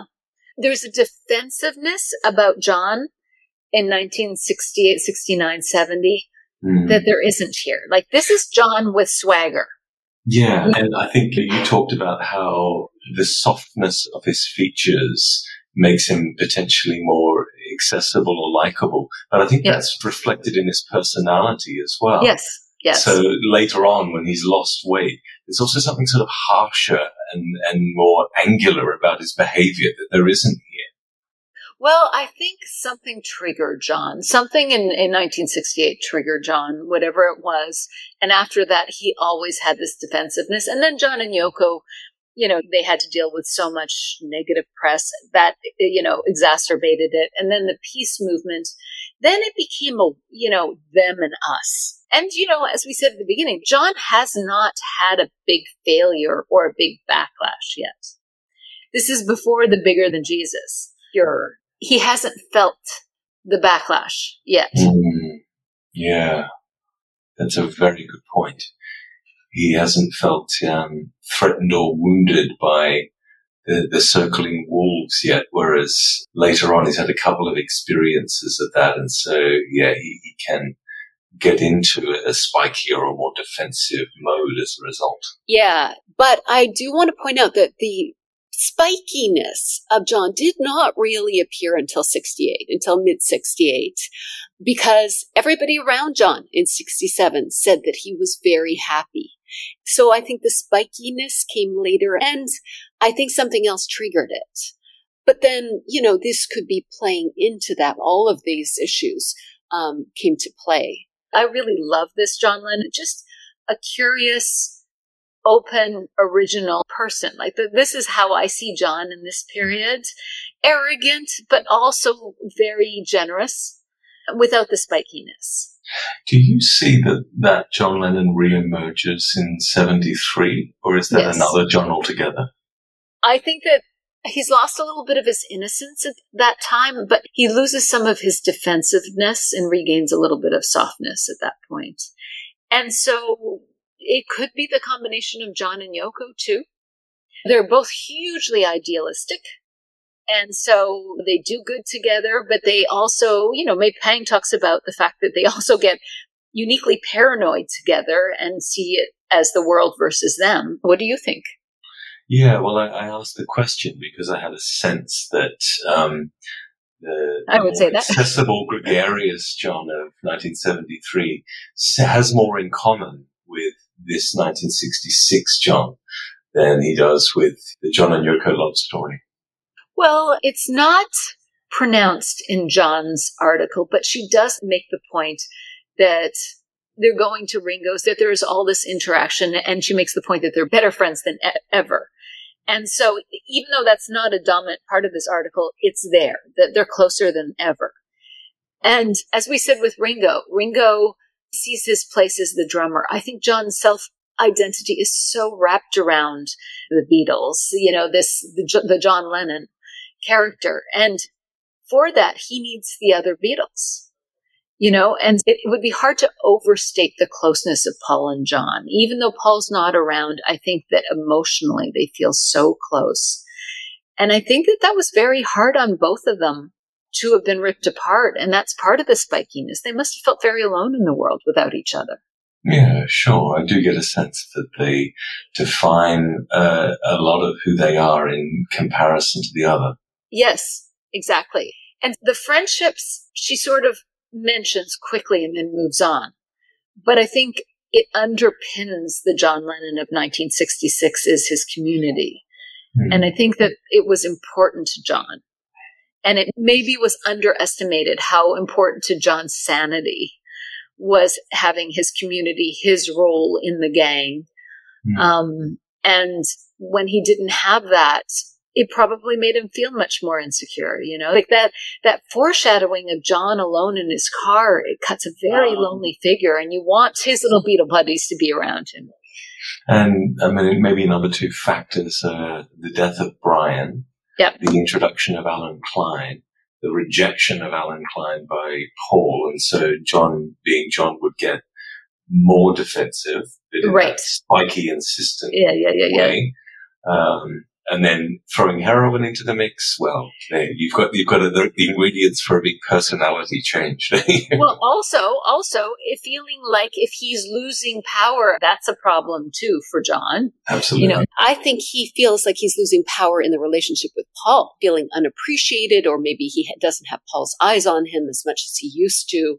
You know, this is the period when John talks about he's going through murder and Paul was full of confidence. And as we said, they measure their lives around the other and what the other is doing. John Hmm. didn't say, I was going through murder and George was fine and Ringo was with his wife. He mentions Paul. That's who he measures his life against. It's a really, really fascinating time to be looking at John. Yeah, it really is. I find it challenging to be able to wrap it all up neatly into a couple of sentences. And yeah, I find John more hieroglyphic and challenging. Um, I think you're probably better at um, at intuiting elements of him than I am. Well, I've spent a lot more time doing that, first of all, but so it's not, I don't. it's not necessarily intuition; it's actually you know knowledge and analysis as well. yes, it, it could be that. Um, but but also, I, I don't necessarily think that's true. To, to bring it back to the question you asked, what are you left with at the end of this article? Yeah. I mean, if I, I scrolled back in our notes to the end of the Ringo one, it ends Yeah. with this very reassuring statement Yep. about how secure you feel in Ringo's Yep. company. You then you read the end of the John article, and I, I don't get nearly the same sense of reassuring statement. I just get this sense of um, a lack of certainty. Yeah. From this interview, I get the sense that John is a force of nature. And yet, I also get the sense that John is vulnerable because he is so needy. He needs attention. He's so fascinating and so vulnerable at the same time. That's what I end up with. Yeah, interesting. I do get a sense of that too. I like just having this snapshot. This is him being happy with being rich and loaded. And it also shows that John Lennon was not this Saint John. John was mm. human and he was interesting and he evolved. And he wasn't perfect. Yeah, I was listening to somebody talking about the process whereby heroes become deified. They talked about how there's this kind of cleansing quality to anyone who's elevated to hero status. God, that happened to John too, didn't it? That It makes really them less did. interesting as a result. It did remove the, the John Lennon that is fascinated and childlike and wants a mirror on the bottom of his pool. And Mm. that is just so much fun. Like John Lennon that would write, I am the walrus. But also the vulnerable John. That's not present when he becomes the working class hero.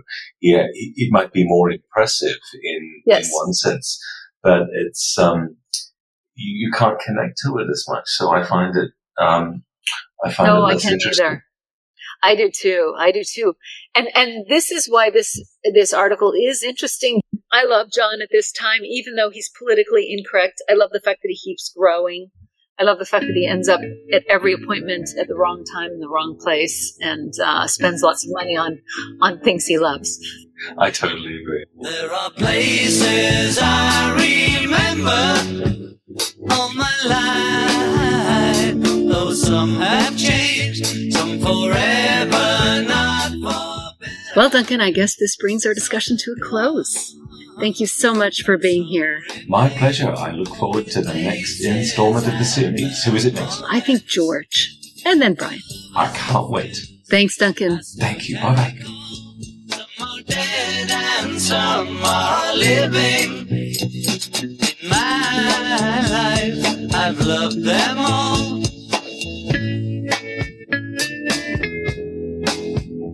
But of all these friends and lovers, there is no one compares with you. And these memories lose their meaning when I think of love as something new. Though I know I'll never lose affection for people and things that went before. I know I'll often stop And that concludes our discussion about Maureen Cleave's profile on John Lennon. I have a few host notes as a follow up to our discussion. First, about John's car. I did a little digging about John's Rolls following our conversation to figure out whether John really did have a James Bond car of the future, or whether cars at that time were more advanced than I had assumed. Turns out that Rolls Royce was quite impressively advanced at that time, but also John was typically bold and inventive with his modifications. Since we raised the subject, I'm going to provide a little more information on this vehicle. There was a good article about it in Rolling Stone magazine. So, a little bit of history. First, it's currently housed in a museum in Vancouver. According to this article, John supposedly ordered the Phantom 5, upgrading from his previous Rolls Royce to supposedly outdo Brian with his new Bentley, and to show the world that they had made it. Who knows whether the competition with Brian was true, but nevertheless, I do think John choosing the best car in the world shows how keenly aware of power and status John could be. When he bought this vehicle, he did not actually have a license. He said, I'd never bothered because I wasn't very interested in driving, but when the others passed their tests, I thought I'd better do it, or I'd get left. As I mentioned in our discussion, the vehicle sounds enormous, which it actually was. It measured an astonishing 19 feet 10 inches long and 6 feet 7 inches wide and weighed nearly 3 metric tons. It included every factory option and extra, including things like black leather upholstery, a cocktail cabinet, a Perdio portable television. There was also a refrigeration system contained in the trunk. It also was one of the first cars in England to be outfitted with one way passenger windows made of darkened triplex deep light glass.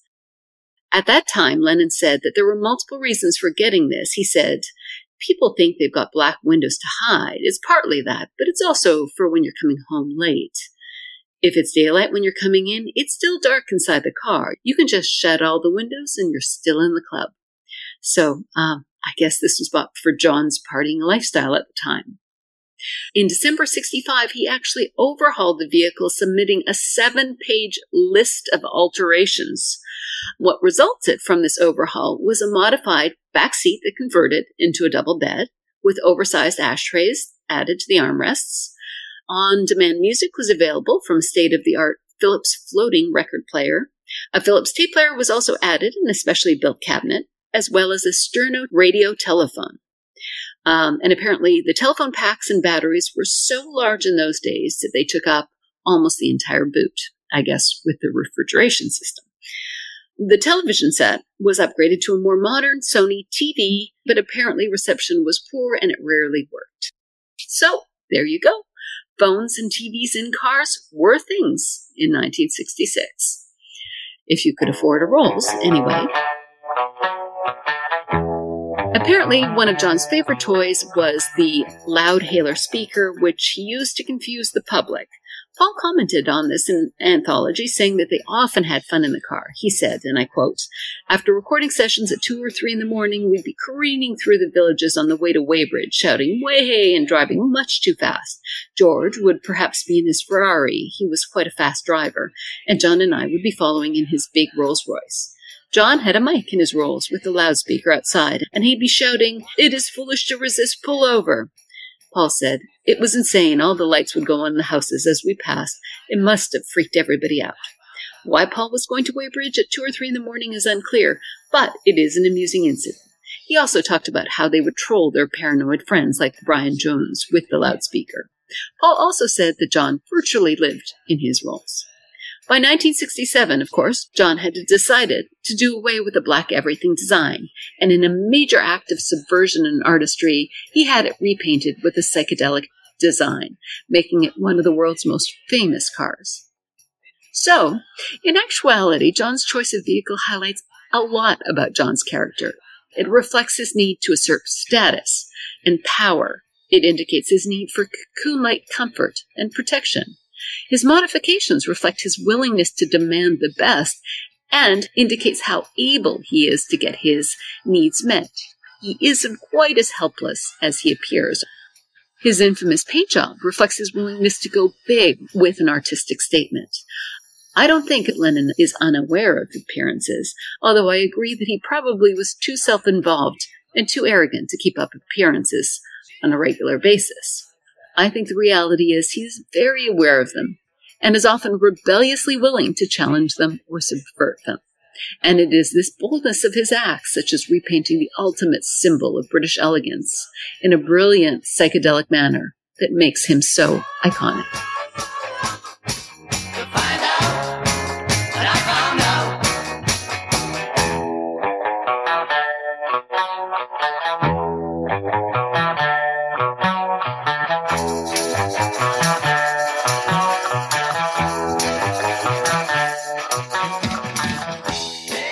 My second note is about Cynthia Lennon. In discussion with Duncan, I commented on the fact that Cynthia wasn't very present in the interview, perhaps because John wanted Maureen's attention all to himself. But she certainly is fully present in the next year when Hunter is the interviewer. Anyway, despite her absence in the interview, I wanted to acknowledge that she was a major presence in John's life until they separated in 1968. I believe her role and importance in John's life has been wildly underrepresented. The John that we meet here is able to be so amusingly cocky and open, partly because of the structure that supported him at this time. And a big part of that was Cynthia. Although Cynthia may not have been willing to accompany John on his psychedelic adventures, she herself was artistic, intelligent, and self possessed, which I'm sure was hugely essential to the emotionally volatile John. I sometimes wonder if she deeply understood his insecurities and mental instability, something that I think Yoko intuitively understood better because I think she and John were simply more similar in that regard. But Cynthia did accept him for who he was. And Cynthia and Julian were a big part of John's life at this time in 66. In fact, a couple of years earlier in 1964, John commented to 16 magazine that he tried to take Cynthia everywhere he went. So he liked having Cynthia around. John wrote Cynthia many love letters, including on tour in 1965, when he wrote how much he missed her and Julian and looked forward to spending more time with them. Cynthia was an integral part of this groovy, warm home life that Maureen describes so vividly. And Cynthia's presence is even more pronounced in Hunter's account of John's home life from the following year, 1967. Hunter describes an evening with the Lennons as quite ordinary, involving meals, visitors, record playing, TV, as well as bedtime for Julian. Although many of Hunter's observations of John's home life generally mirror Cleave, there is one noted change in 67, which is John himself. According to all those around him, he is quite different. In fact, Cynthia claimed that he was nicer, quieter, and more tolerant. And Pete Shotton concurred that at this time, John was not trying to prove anything, that he no longer needed to be number one, which was why he was happy. John himself claimed to be happier in 1967. And in fact, I am blown away by how similar John is to Paul in 67. And actually, the changes in John in 1967 would be worth exploring at some point. Perhaps I will dedicate an episode to it. But anyway, to go back to John and Cynthia, Hunter observes them and concludes that they are essentially happy, or perhaps it was more, as Pete Shotton suggested, they had a peaceful coexistence. Cynthia is refreshingly open and realistic about their relationship, claiming that had it not been for the baby, they would have drifted apart because she said John's love was for the Beatles. Without the baby, he would have gone off with the Beatles forever. However, both John and Cynthia tell Hunter that they are glad the baby did happen, keeping them together, that it was fate, and John especially believed in fate. So while the relationship at this point seems to lack some passion, there clearly was a strong bond and love between them. Cynthia was willing to let John shine and do his own thing, which actually may have ultimately been a mistake, for Lennon clearly wanted a playmate. But she was with John constantly until 1968, when he was still reassuring her that he loved her, by the way. Now, I'm not trying to argue that John and Cynthia should have stayed together. I simply want to point out that John's home life was good in part because he had Cynthia. She was an impressive woman and she reflected well on John. They had their own legitimate, fascinating love story, and I think that Cynthia's role and Cynthia herself should be reevaluated. John diminished their story in order to elevate his next relationship, But both can be true. John and Cynthia's relationship can be significant, and John and Yoko's relationship can be epic. Both stories can exist, but too often Cynthia's positioned as someone who bore John. And if that's the case, well, then John took a long time to figure that out. People around loved Cynthia. Paul adored her, and clearly John did too. But that brings me to my next point.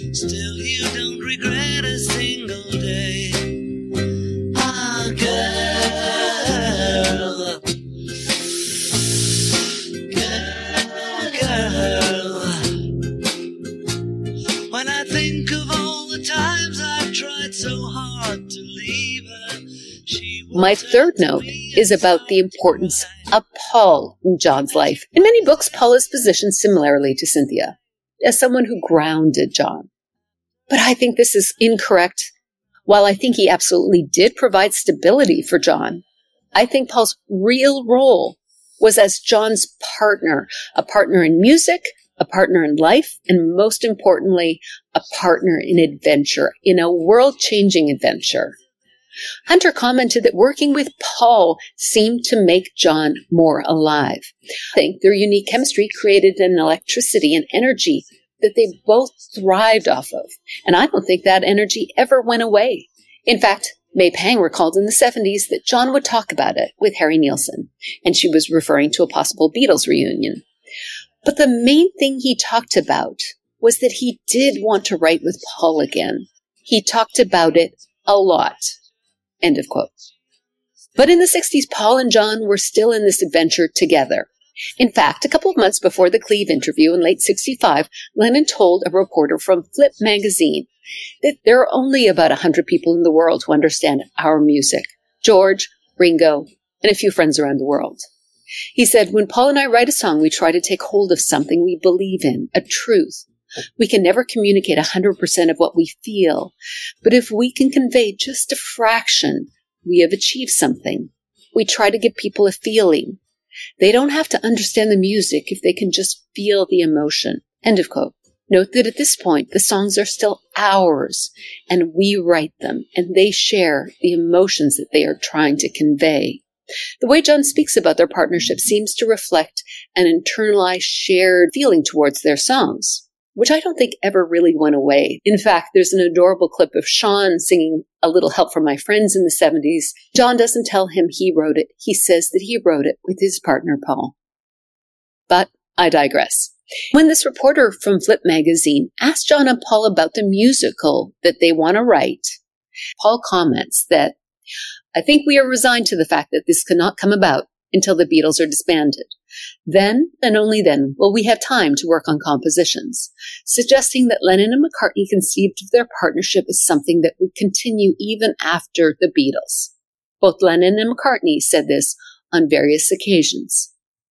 Nevertheless, despite Paul's plans to continue writing indefinitely with Lennon, at this time, McCartney chose to do his own thing and bought a house in London, away from the others.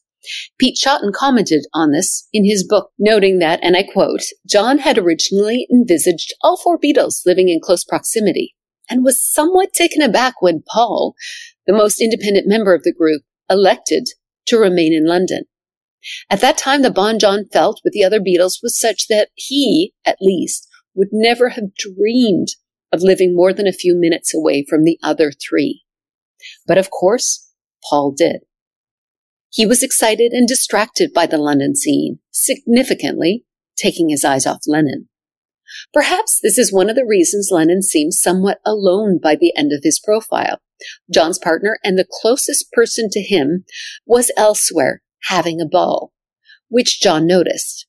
We know this because on September 23, 1969, three days after John's divorce declaration, John discussed all of this with Barry Miles making it clear that John was aware of the dynamics at play in 66. I believe that Paul's new life absolutely unnerved John. Paul took acid with Tara Brown and his gang, and he took Tara and his wife to Liverpool for the Christmas holidays. Paul was deeply involved with Miles and the International Times, and Paul went to Paris with Robert Fraser. He was also very involved with Fraser, who has been characterized as the nerve center of the swinging 60s scene. I think Paul's distraction was keenly felt by John, and as I mentioned, I believe John was explicitly calling this out in the song And Your Bird Can Sing. I think John needed Paul's attention and was very adept at getting Paul's attention, as we will see a couple of years later. I often wonder if Klaus Voormann noticed this dynamic between Lennon and McCartney. Because on the cover of the Revolver album, which he designed, he has Lennon slyly looking to the right in the direction of McCartney, while McCartney looks off into the distance, turned away from Lennon, only his profile visible to us.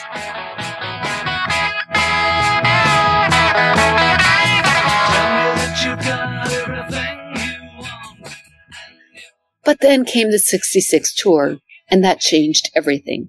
Paul was fiercely loyal and really showed up for John, and after that they seemed to be very close again. McCartney even joined Lennon in Paris to celebrate his birthday in what was an echo trip of their original Paris trip five years earlier. And then, of course, Lennon spent a significant amount of time at Cavendish in 67. Barry Miles told me that he often saw John at Paul's place and that he and his wife went out for dinner with John and Paul multiple occasions in 67. I suspect John being in London was perhaps about being closer to the scene. But more importantly, I think it was about being close to Paul.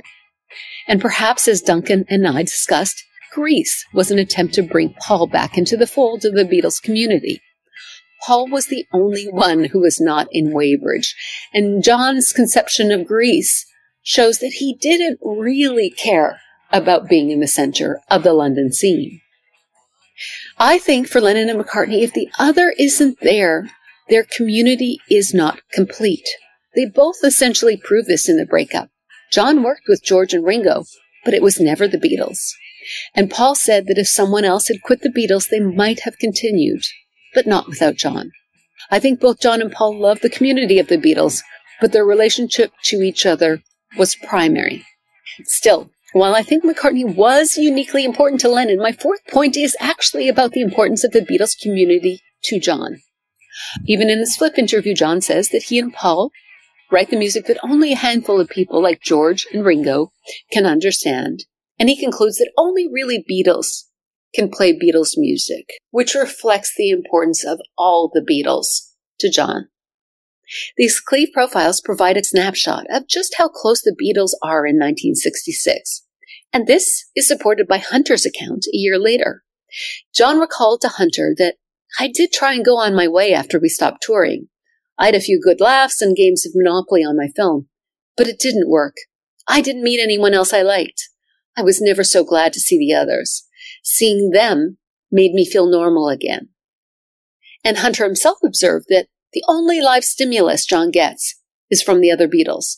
No one has been within light years of taking their place in his life. He quotes John as saying that he wants to be left alone because he's not a mixer. That, and I quote, I've got enough friends to see me through. I just want to be left alone. My so-called outgoing character is all false. I kept it up for years, but I'm not a loudmouth.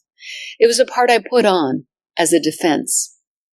Hunter also comments about how the Beatles generally repel all others because, and I quote, they are busy going their own way, doing their own thing together. John then clarified, most people don't get across to us. We never really communicated with other people. Now that we don't meet strangers at all, there is no need for any communication. We understand each other. It doesn't matter about the rest. Hunter notices that John, most of all, can't be without the other three for very long, which he says is hard luck on Cyn. And he reports a conversation where Cynthia says she longs to go on holiday without John's buddies, but John counters that it's nice to have your mates around. To which Cynthia observes, They seem to need you less than you need them. Pete Shotton also noted the closeness of the Beatles, stating in his book that there never was and probably never will be a group more self contained or tightly knit than the Beatles were in those days. The way their talents and personalities harmonized was little short of miraculous. Until about 1968, I never witnessed or even heard about a single serious disagreement between any of them. All those who were close to the Beatles noted the particular closeness of Lennon McCartney, such as Alistair Taylor, who commented, Forget what happened later. At that time, they were closer than any two men I've ever known. Cleave herself commented on how funny Lennon and McCartney were together. I mention all of this in an effort to reframe the story a little, or to counteract the post breakup narrative, which was formed mostly by Lennon in the early breakup years when he was highly emotional and upset, saying things that he later refuted. The story he told then was that he lost interest in the Beatles the moment Yoko came on the scene. But of course, when you dig, this is patently false. Yet, it is still read into so much of the Beatles story. That's why these Cleave and Davies contemporaneous accounts are important. Both note the particular closeness of the Beatles. But it didn't end then. People like Harry Nilsson, who was close to John in the 70s, clarified that while he adored John, it was the Beatles that John still felt close to. He said, I'd like to say I was a very close friend. I wasn't a very close friend. No one was a very close friend to John other than the Beatles. He also told an author this anecdote. He said, Someone told me they saw John Lennon walking down the street wearing a button saying, I love Paul. And this girl who told me that said she asked him, Why are you wearing the button that says, I love Paul? He said, Because I love Paul. May Pang recalled how John fretted and worried about his relationships with the other Beatles in the early 70s when he was in the height of his arguments with them. So, you see, he never lost interest. So what if we let go of that idea and acknowledge that John really, really loved the Beatles and always did? And that becomes our baseline. And we stopped with this story that John lost interest or, you know, they grew apart.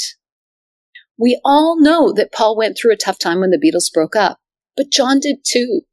By early 1970, when the Beatles are collapsing, John is checking himself into full time therapy with Janov because he was in pain and needed support. This pain has always been attributed to his childhood issues. And I'm sure that's the original cause.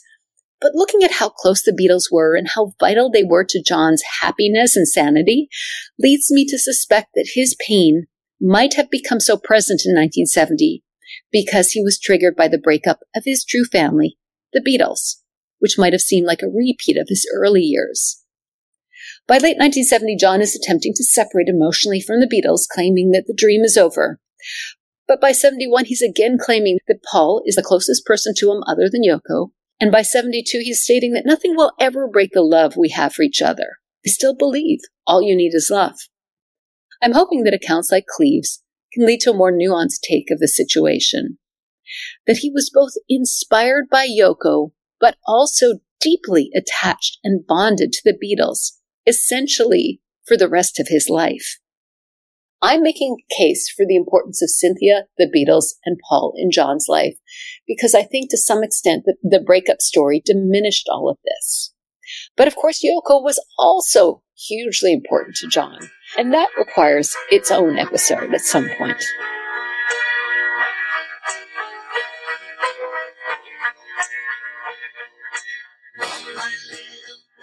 Duncan and I discussed the word real, how it seemed to have significant meaning for John. And I think the song Real Love sounds like a defense of the love they shared, a defiant statement that what they had was real. In fact, various iterations of this song seem to address Paul. In this song, John seems a little defiant to me, though I'm not sure who he is defying society, his younger self, Paul.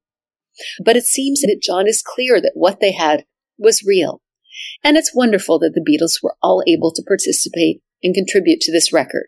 Of course, I'm not trying to sell anyone on this interpretation. This is my conclusion based on my research. Maybe it was about Yoko, or maybe it was about nothing at all and only written for a musical. But I suspect Yoko gave it to the Beatles for a reason. And if so, that was lovely and generous of her. I think the song Real Love deserves more discussion. So a deeper dive into the song will be forthcoming. I'm in a really eight, I am. In a really eight, I am, I am. I got married to the widow next door. She's been married seven times before. My final note is about Cleave's comparison of John to Henry VIII. Duncan and I discussed this in depth, but I'd like to touch upon it again because it's so important to the Beatles story and it's kind of hard to reconcile. I had to think about it a lot because John is uniquely regal and commanding. And I think this aspect of John is one that the Beatles loved because I think this imperiousness, this arrogance, and his boldness probably was part of what made the Beatles feel so confident in the world. In fact, I think John's imperiousness and disregard for authority was wildly exciting to McCartney. Perhaps it made the world seem bigger, more exciting to McCartney. Paul has said that when he met John, his life went in a different direction, perhaps indicating that John helped him break free of the expectations that he had placed on him and gave him the confidence to pursue his dream of music. So John's attitude and presence is important.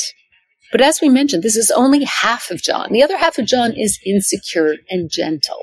Paul has said repeatedly that John in real life was a very soft, very lovely guy, and that John was not as tough as he seemed. So I think one of the problems is that John's regal outward comportment and behavior is conflated with the actual power dynamics of the band. And this is a mistake because the guy they saw was mostly easygoing and funny and relaxed. Paul is often positioned as John's right hand man or deputy, which I dislike intensely because we are talking about a songwriting partnership in a creative endeavor. Paul was not executing John's bold vision for the Beatles. They were collaborating on creating music. And I think Paul brought an equal amount to the table. While John's presence and leadership skills were incredibly important in terms of rallying the group and making them feel strong, so was Paul's energy, the engine that he provided for the Beatles. And John acknowledged this. Like Paul, he commented on the first day they met. While Paul said that John helped him go in a new direction, John said that the day he met Paul was when things started moving, reflecting Paul's ability to drive action.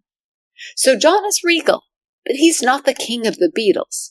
I believe if anyone had asked John at any time in his life if he believed he was smarter, more talented, more creative, or more powerful than Paul, he would have said no. Though I think he would have said that he was madder and crazier, and he probably would have had a point. Though I suspect McCartney is way, way crazier than he lets on, so I'm not sure even that is true. But I think that John and Paul saw each other as equals. In fact, Paul has said, I think we always felt like we were kind of equal in talent. So although John carried himself like a king, I think it was a dance they did where Paul made sure John felt like a king, and Paul was secure enough to do this for him. Partly because he knew John needed it, but also I think he liked it when John was strong. Powerful John gave Paul confidence, and Paul's energy kept John strong. So it worked for a long time until they got their wires crossed. But anyways, we've already talked about that one. That's it for now.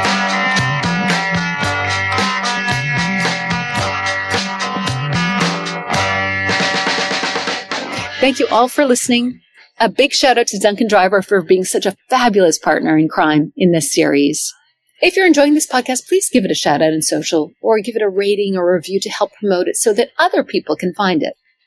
Also, if you have comments about the episode or questions you would like to have answered on this podcast, or ideas or requests for future episodes, please let me know. You can tweet, post, or email me with your comments. And finally, I want to thank all my patrons for their support although I have some of the best collaborators in the world, such as the brilliant Duncan Driver, this is a one woman podcast owned, run, edited, and produced by me. So the support is hugely appreciated. That's all for now. We will be back very soon with our discussion of the George profile, which is gold. It's equally revealing and insightful. So until next time. I will now leave you with Duncan Driver reading the full profile on John Lennon.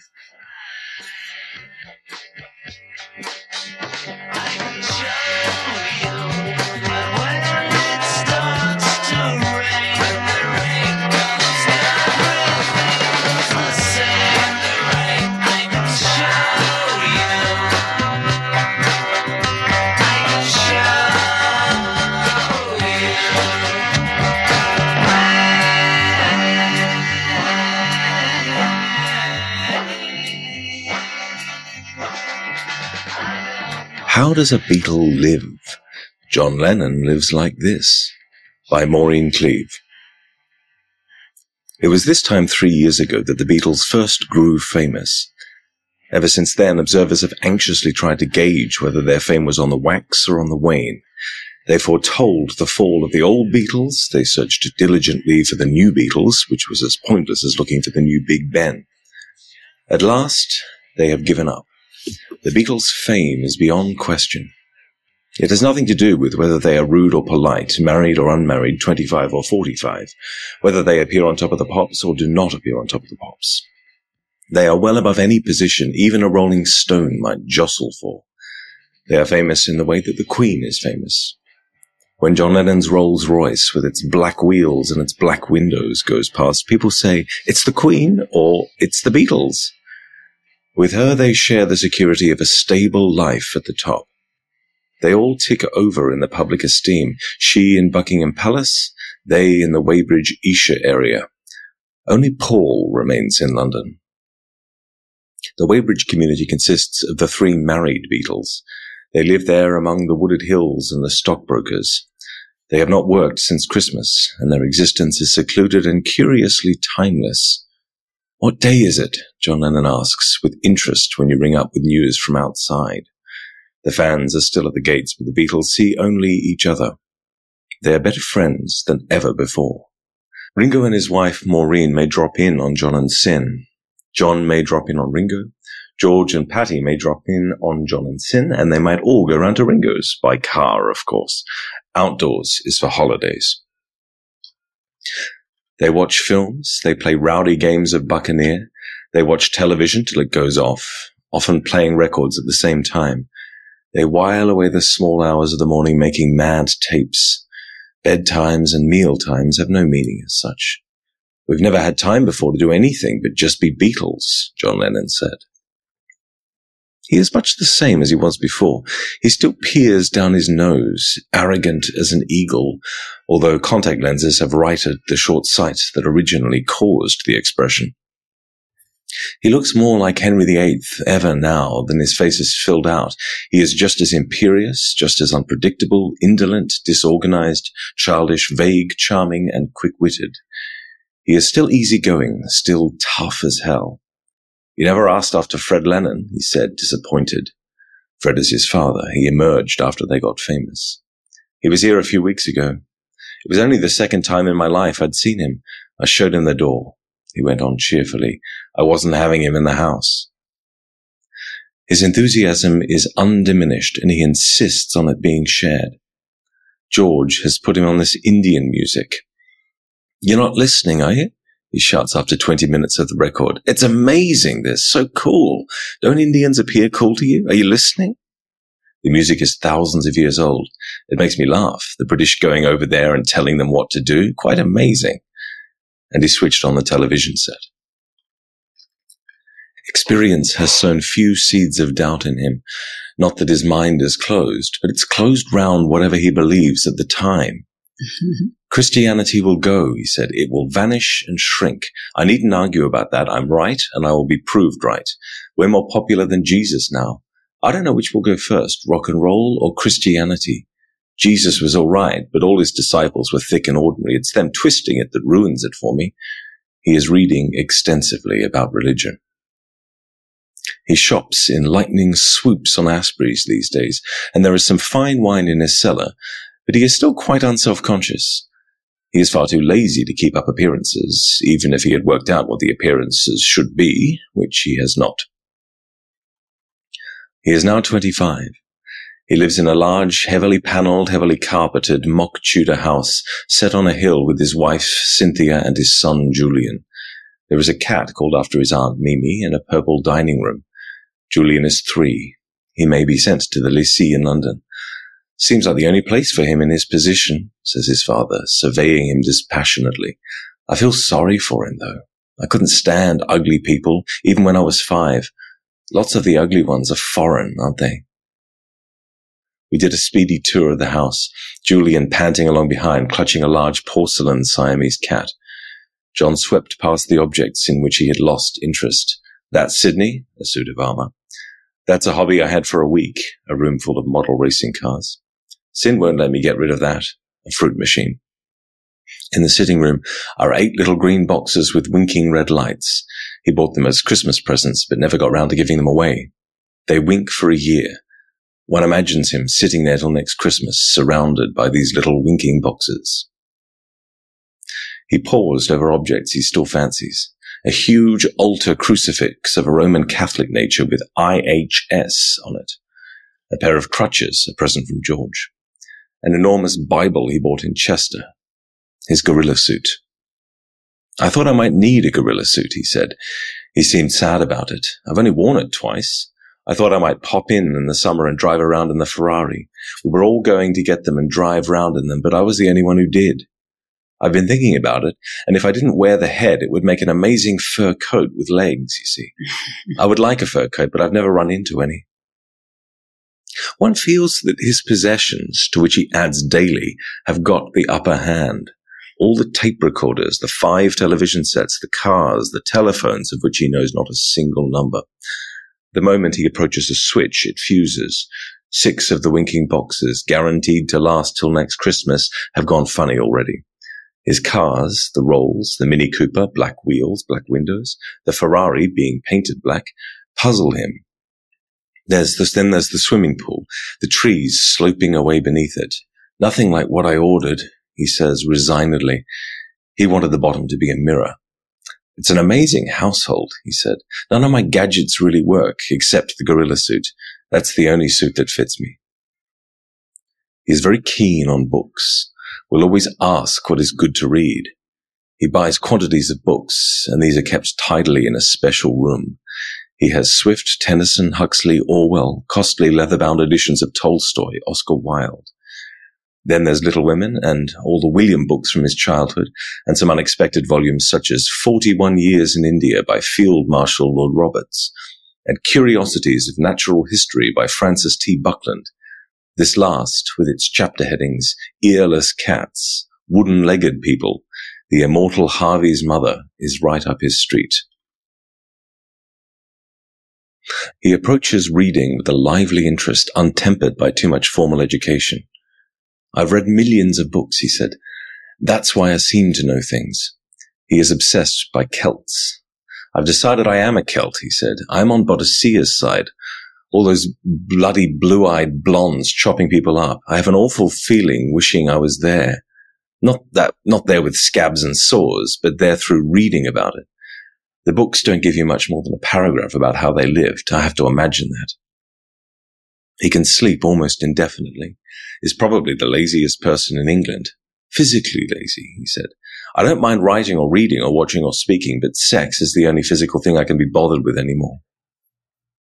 Occasionally, he is driven to London in the Rolls by an ex-Welsh guardsman called Anthony. Anthony has a moustache that intrigues him. The day I visit him, he has been invited to lunch in London, about which he was rather excited. Do you know how long lunch lasts? he asked. I've never been to lunch before. I went to a Lyons the other day and had egg and chips and a cup of tea. The waiters kept looking and saying, No, it isn't him. It can't be. He settled himself into the car and demonstrated the television, the folding bed, the refrigerator, the writing desk, the telephone. He has spent many fruitless hours on that telephone. I only once got through to a person, he said, and they were out. Anthony had spent the weekend in Wales. John asked if they'd kept a welcome for him on the hillside, and Anthony said they had. They discussed the possibility of an extension for the telephone. We had to call at the doctor's because John had a bit of a sea urchin in his toe. Don't want to be like Dorothy Dandridge, he said, dying of a splinter 50 years later. He added reassuringly that he had washed the foot in question. we bowled along in a costly fashion through the countryside. Famous and loaded is how he describes himself now. They keep telling me I'm all right for money, but then I think I might have spent it all by the time I'm 40, so I keep going. That's why I started selling my cars. Then I changed my mind. They got them all back and a new one too. I want the money just to be rich. The only other way of getting it is to be born rich. If you have money, that's power without having to be powerful. I often think that it's all a big conspiracy, that the winners are the government and the people like us who've got the money. That joke about keeping the workers ignorant is still true. That's what they said about the Tories and the landowners and that. Then Labour were meant to educate the workers, but they don't seem to be doing that anymore. He has a morbid horror of stupid people. Famous and loaded as I am, I still have to meet soft people. It often comes into my mind that I'm not really rich. There are really rich people, but I don't know where they are. He finds being famous quite easy, confirming one's suspicion that the Beatles had been leading up to this all their lives. Everybody thinks they would have been famous if only they'd had the Latin and that. So when it happens, it comes naturally. You remember your old granny saying soft things like, you'll make it with that voice. Not he added that he had any old grannies. He got to the doctor two and three quarter hours early and to lunch on time, but in the wrong place. He bought a giant compendium of games from Asprey's, but having opened it, he could not, of course, shut it again. He wondered what else he should buy. He went to Brian Epstein's office. Any presents? he asked eagerly. He observed that there was nothing like getting things for free. He tried on the attractive Miss Hanson's spectacles. The rumour came through that the Beatles had been sighted walking down Oxford Street. He brightened. One of the others must be out, he said, as though speaking of an escaped bear. We only let them out one at a time, said the attractive Miss Hanson firmly. He said that to live and have a laugh were the things to do, but was that enough for the restless spirit? Weybridge, he said, won't do it all. I'm just stopping at it, like a bus stop. Bankers and stockbrokers live there. They can add figures, and Weybridge is what they live in, and they think it's the end. They really do. I think of it every day, me and my Hansel and Gretel house. I'll take my time. I'll get my real house when I know what I want. You see, there's something else I'm going to do, something I must do, only I don't know what it is. That's why I go around painting and taping and drawing and writing and that, because it may be one of them. All I know is this isn't for me. Anthony got him and the compendium into the car and drove him home with the television flickering in the soothing darkness, while the Londoners outside rushed home from work. The end. Yay!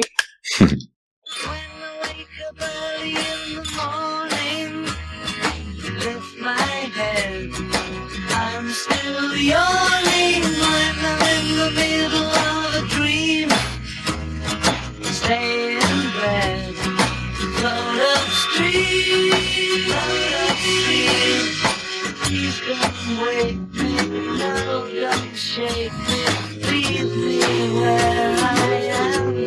I won't be sleeping. Everybody seems to think I'm lazy. I don't mind.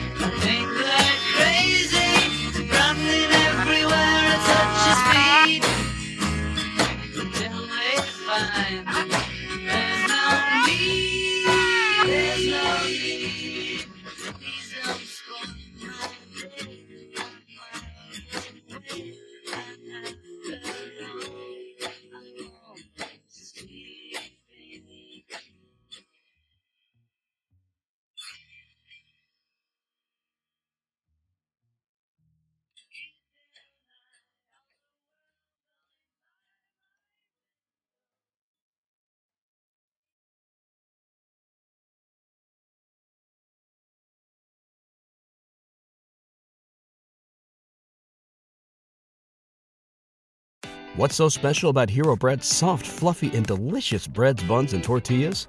Hero Bread serves up 0 to 1 grams of net carbs, 5 to 11 grams of protein, and high fiber in every delicious serving.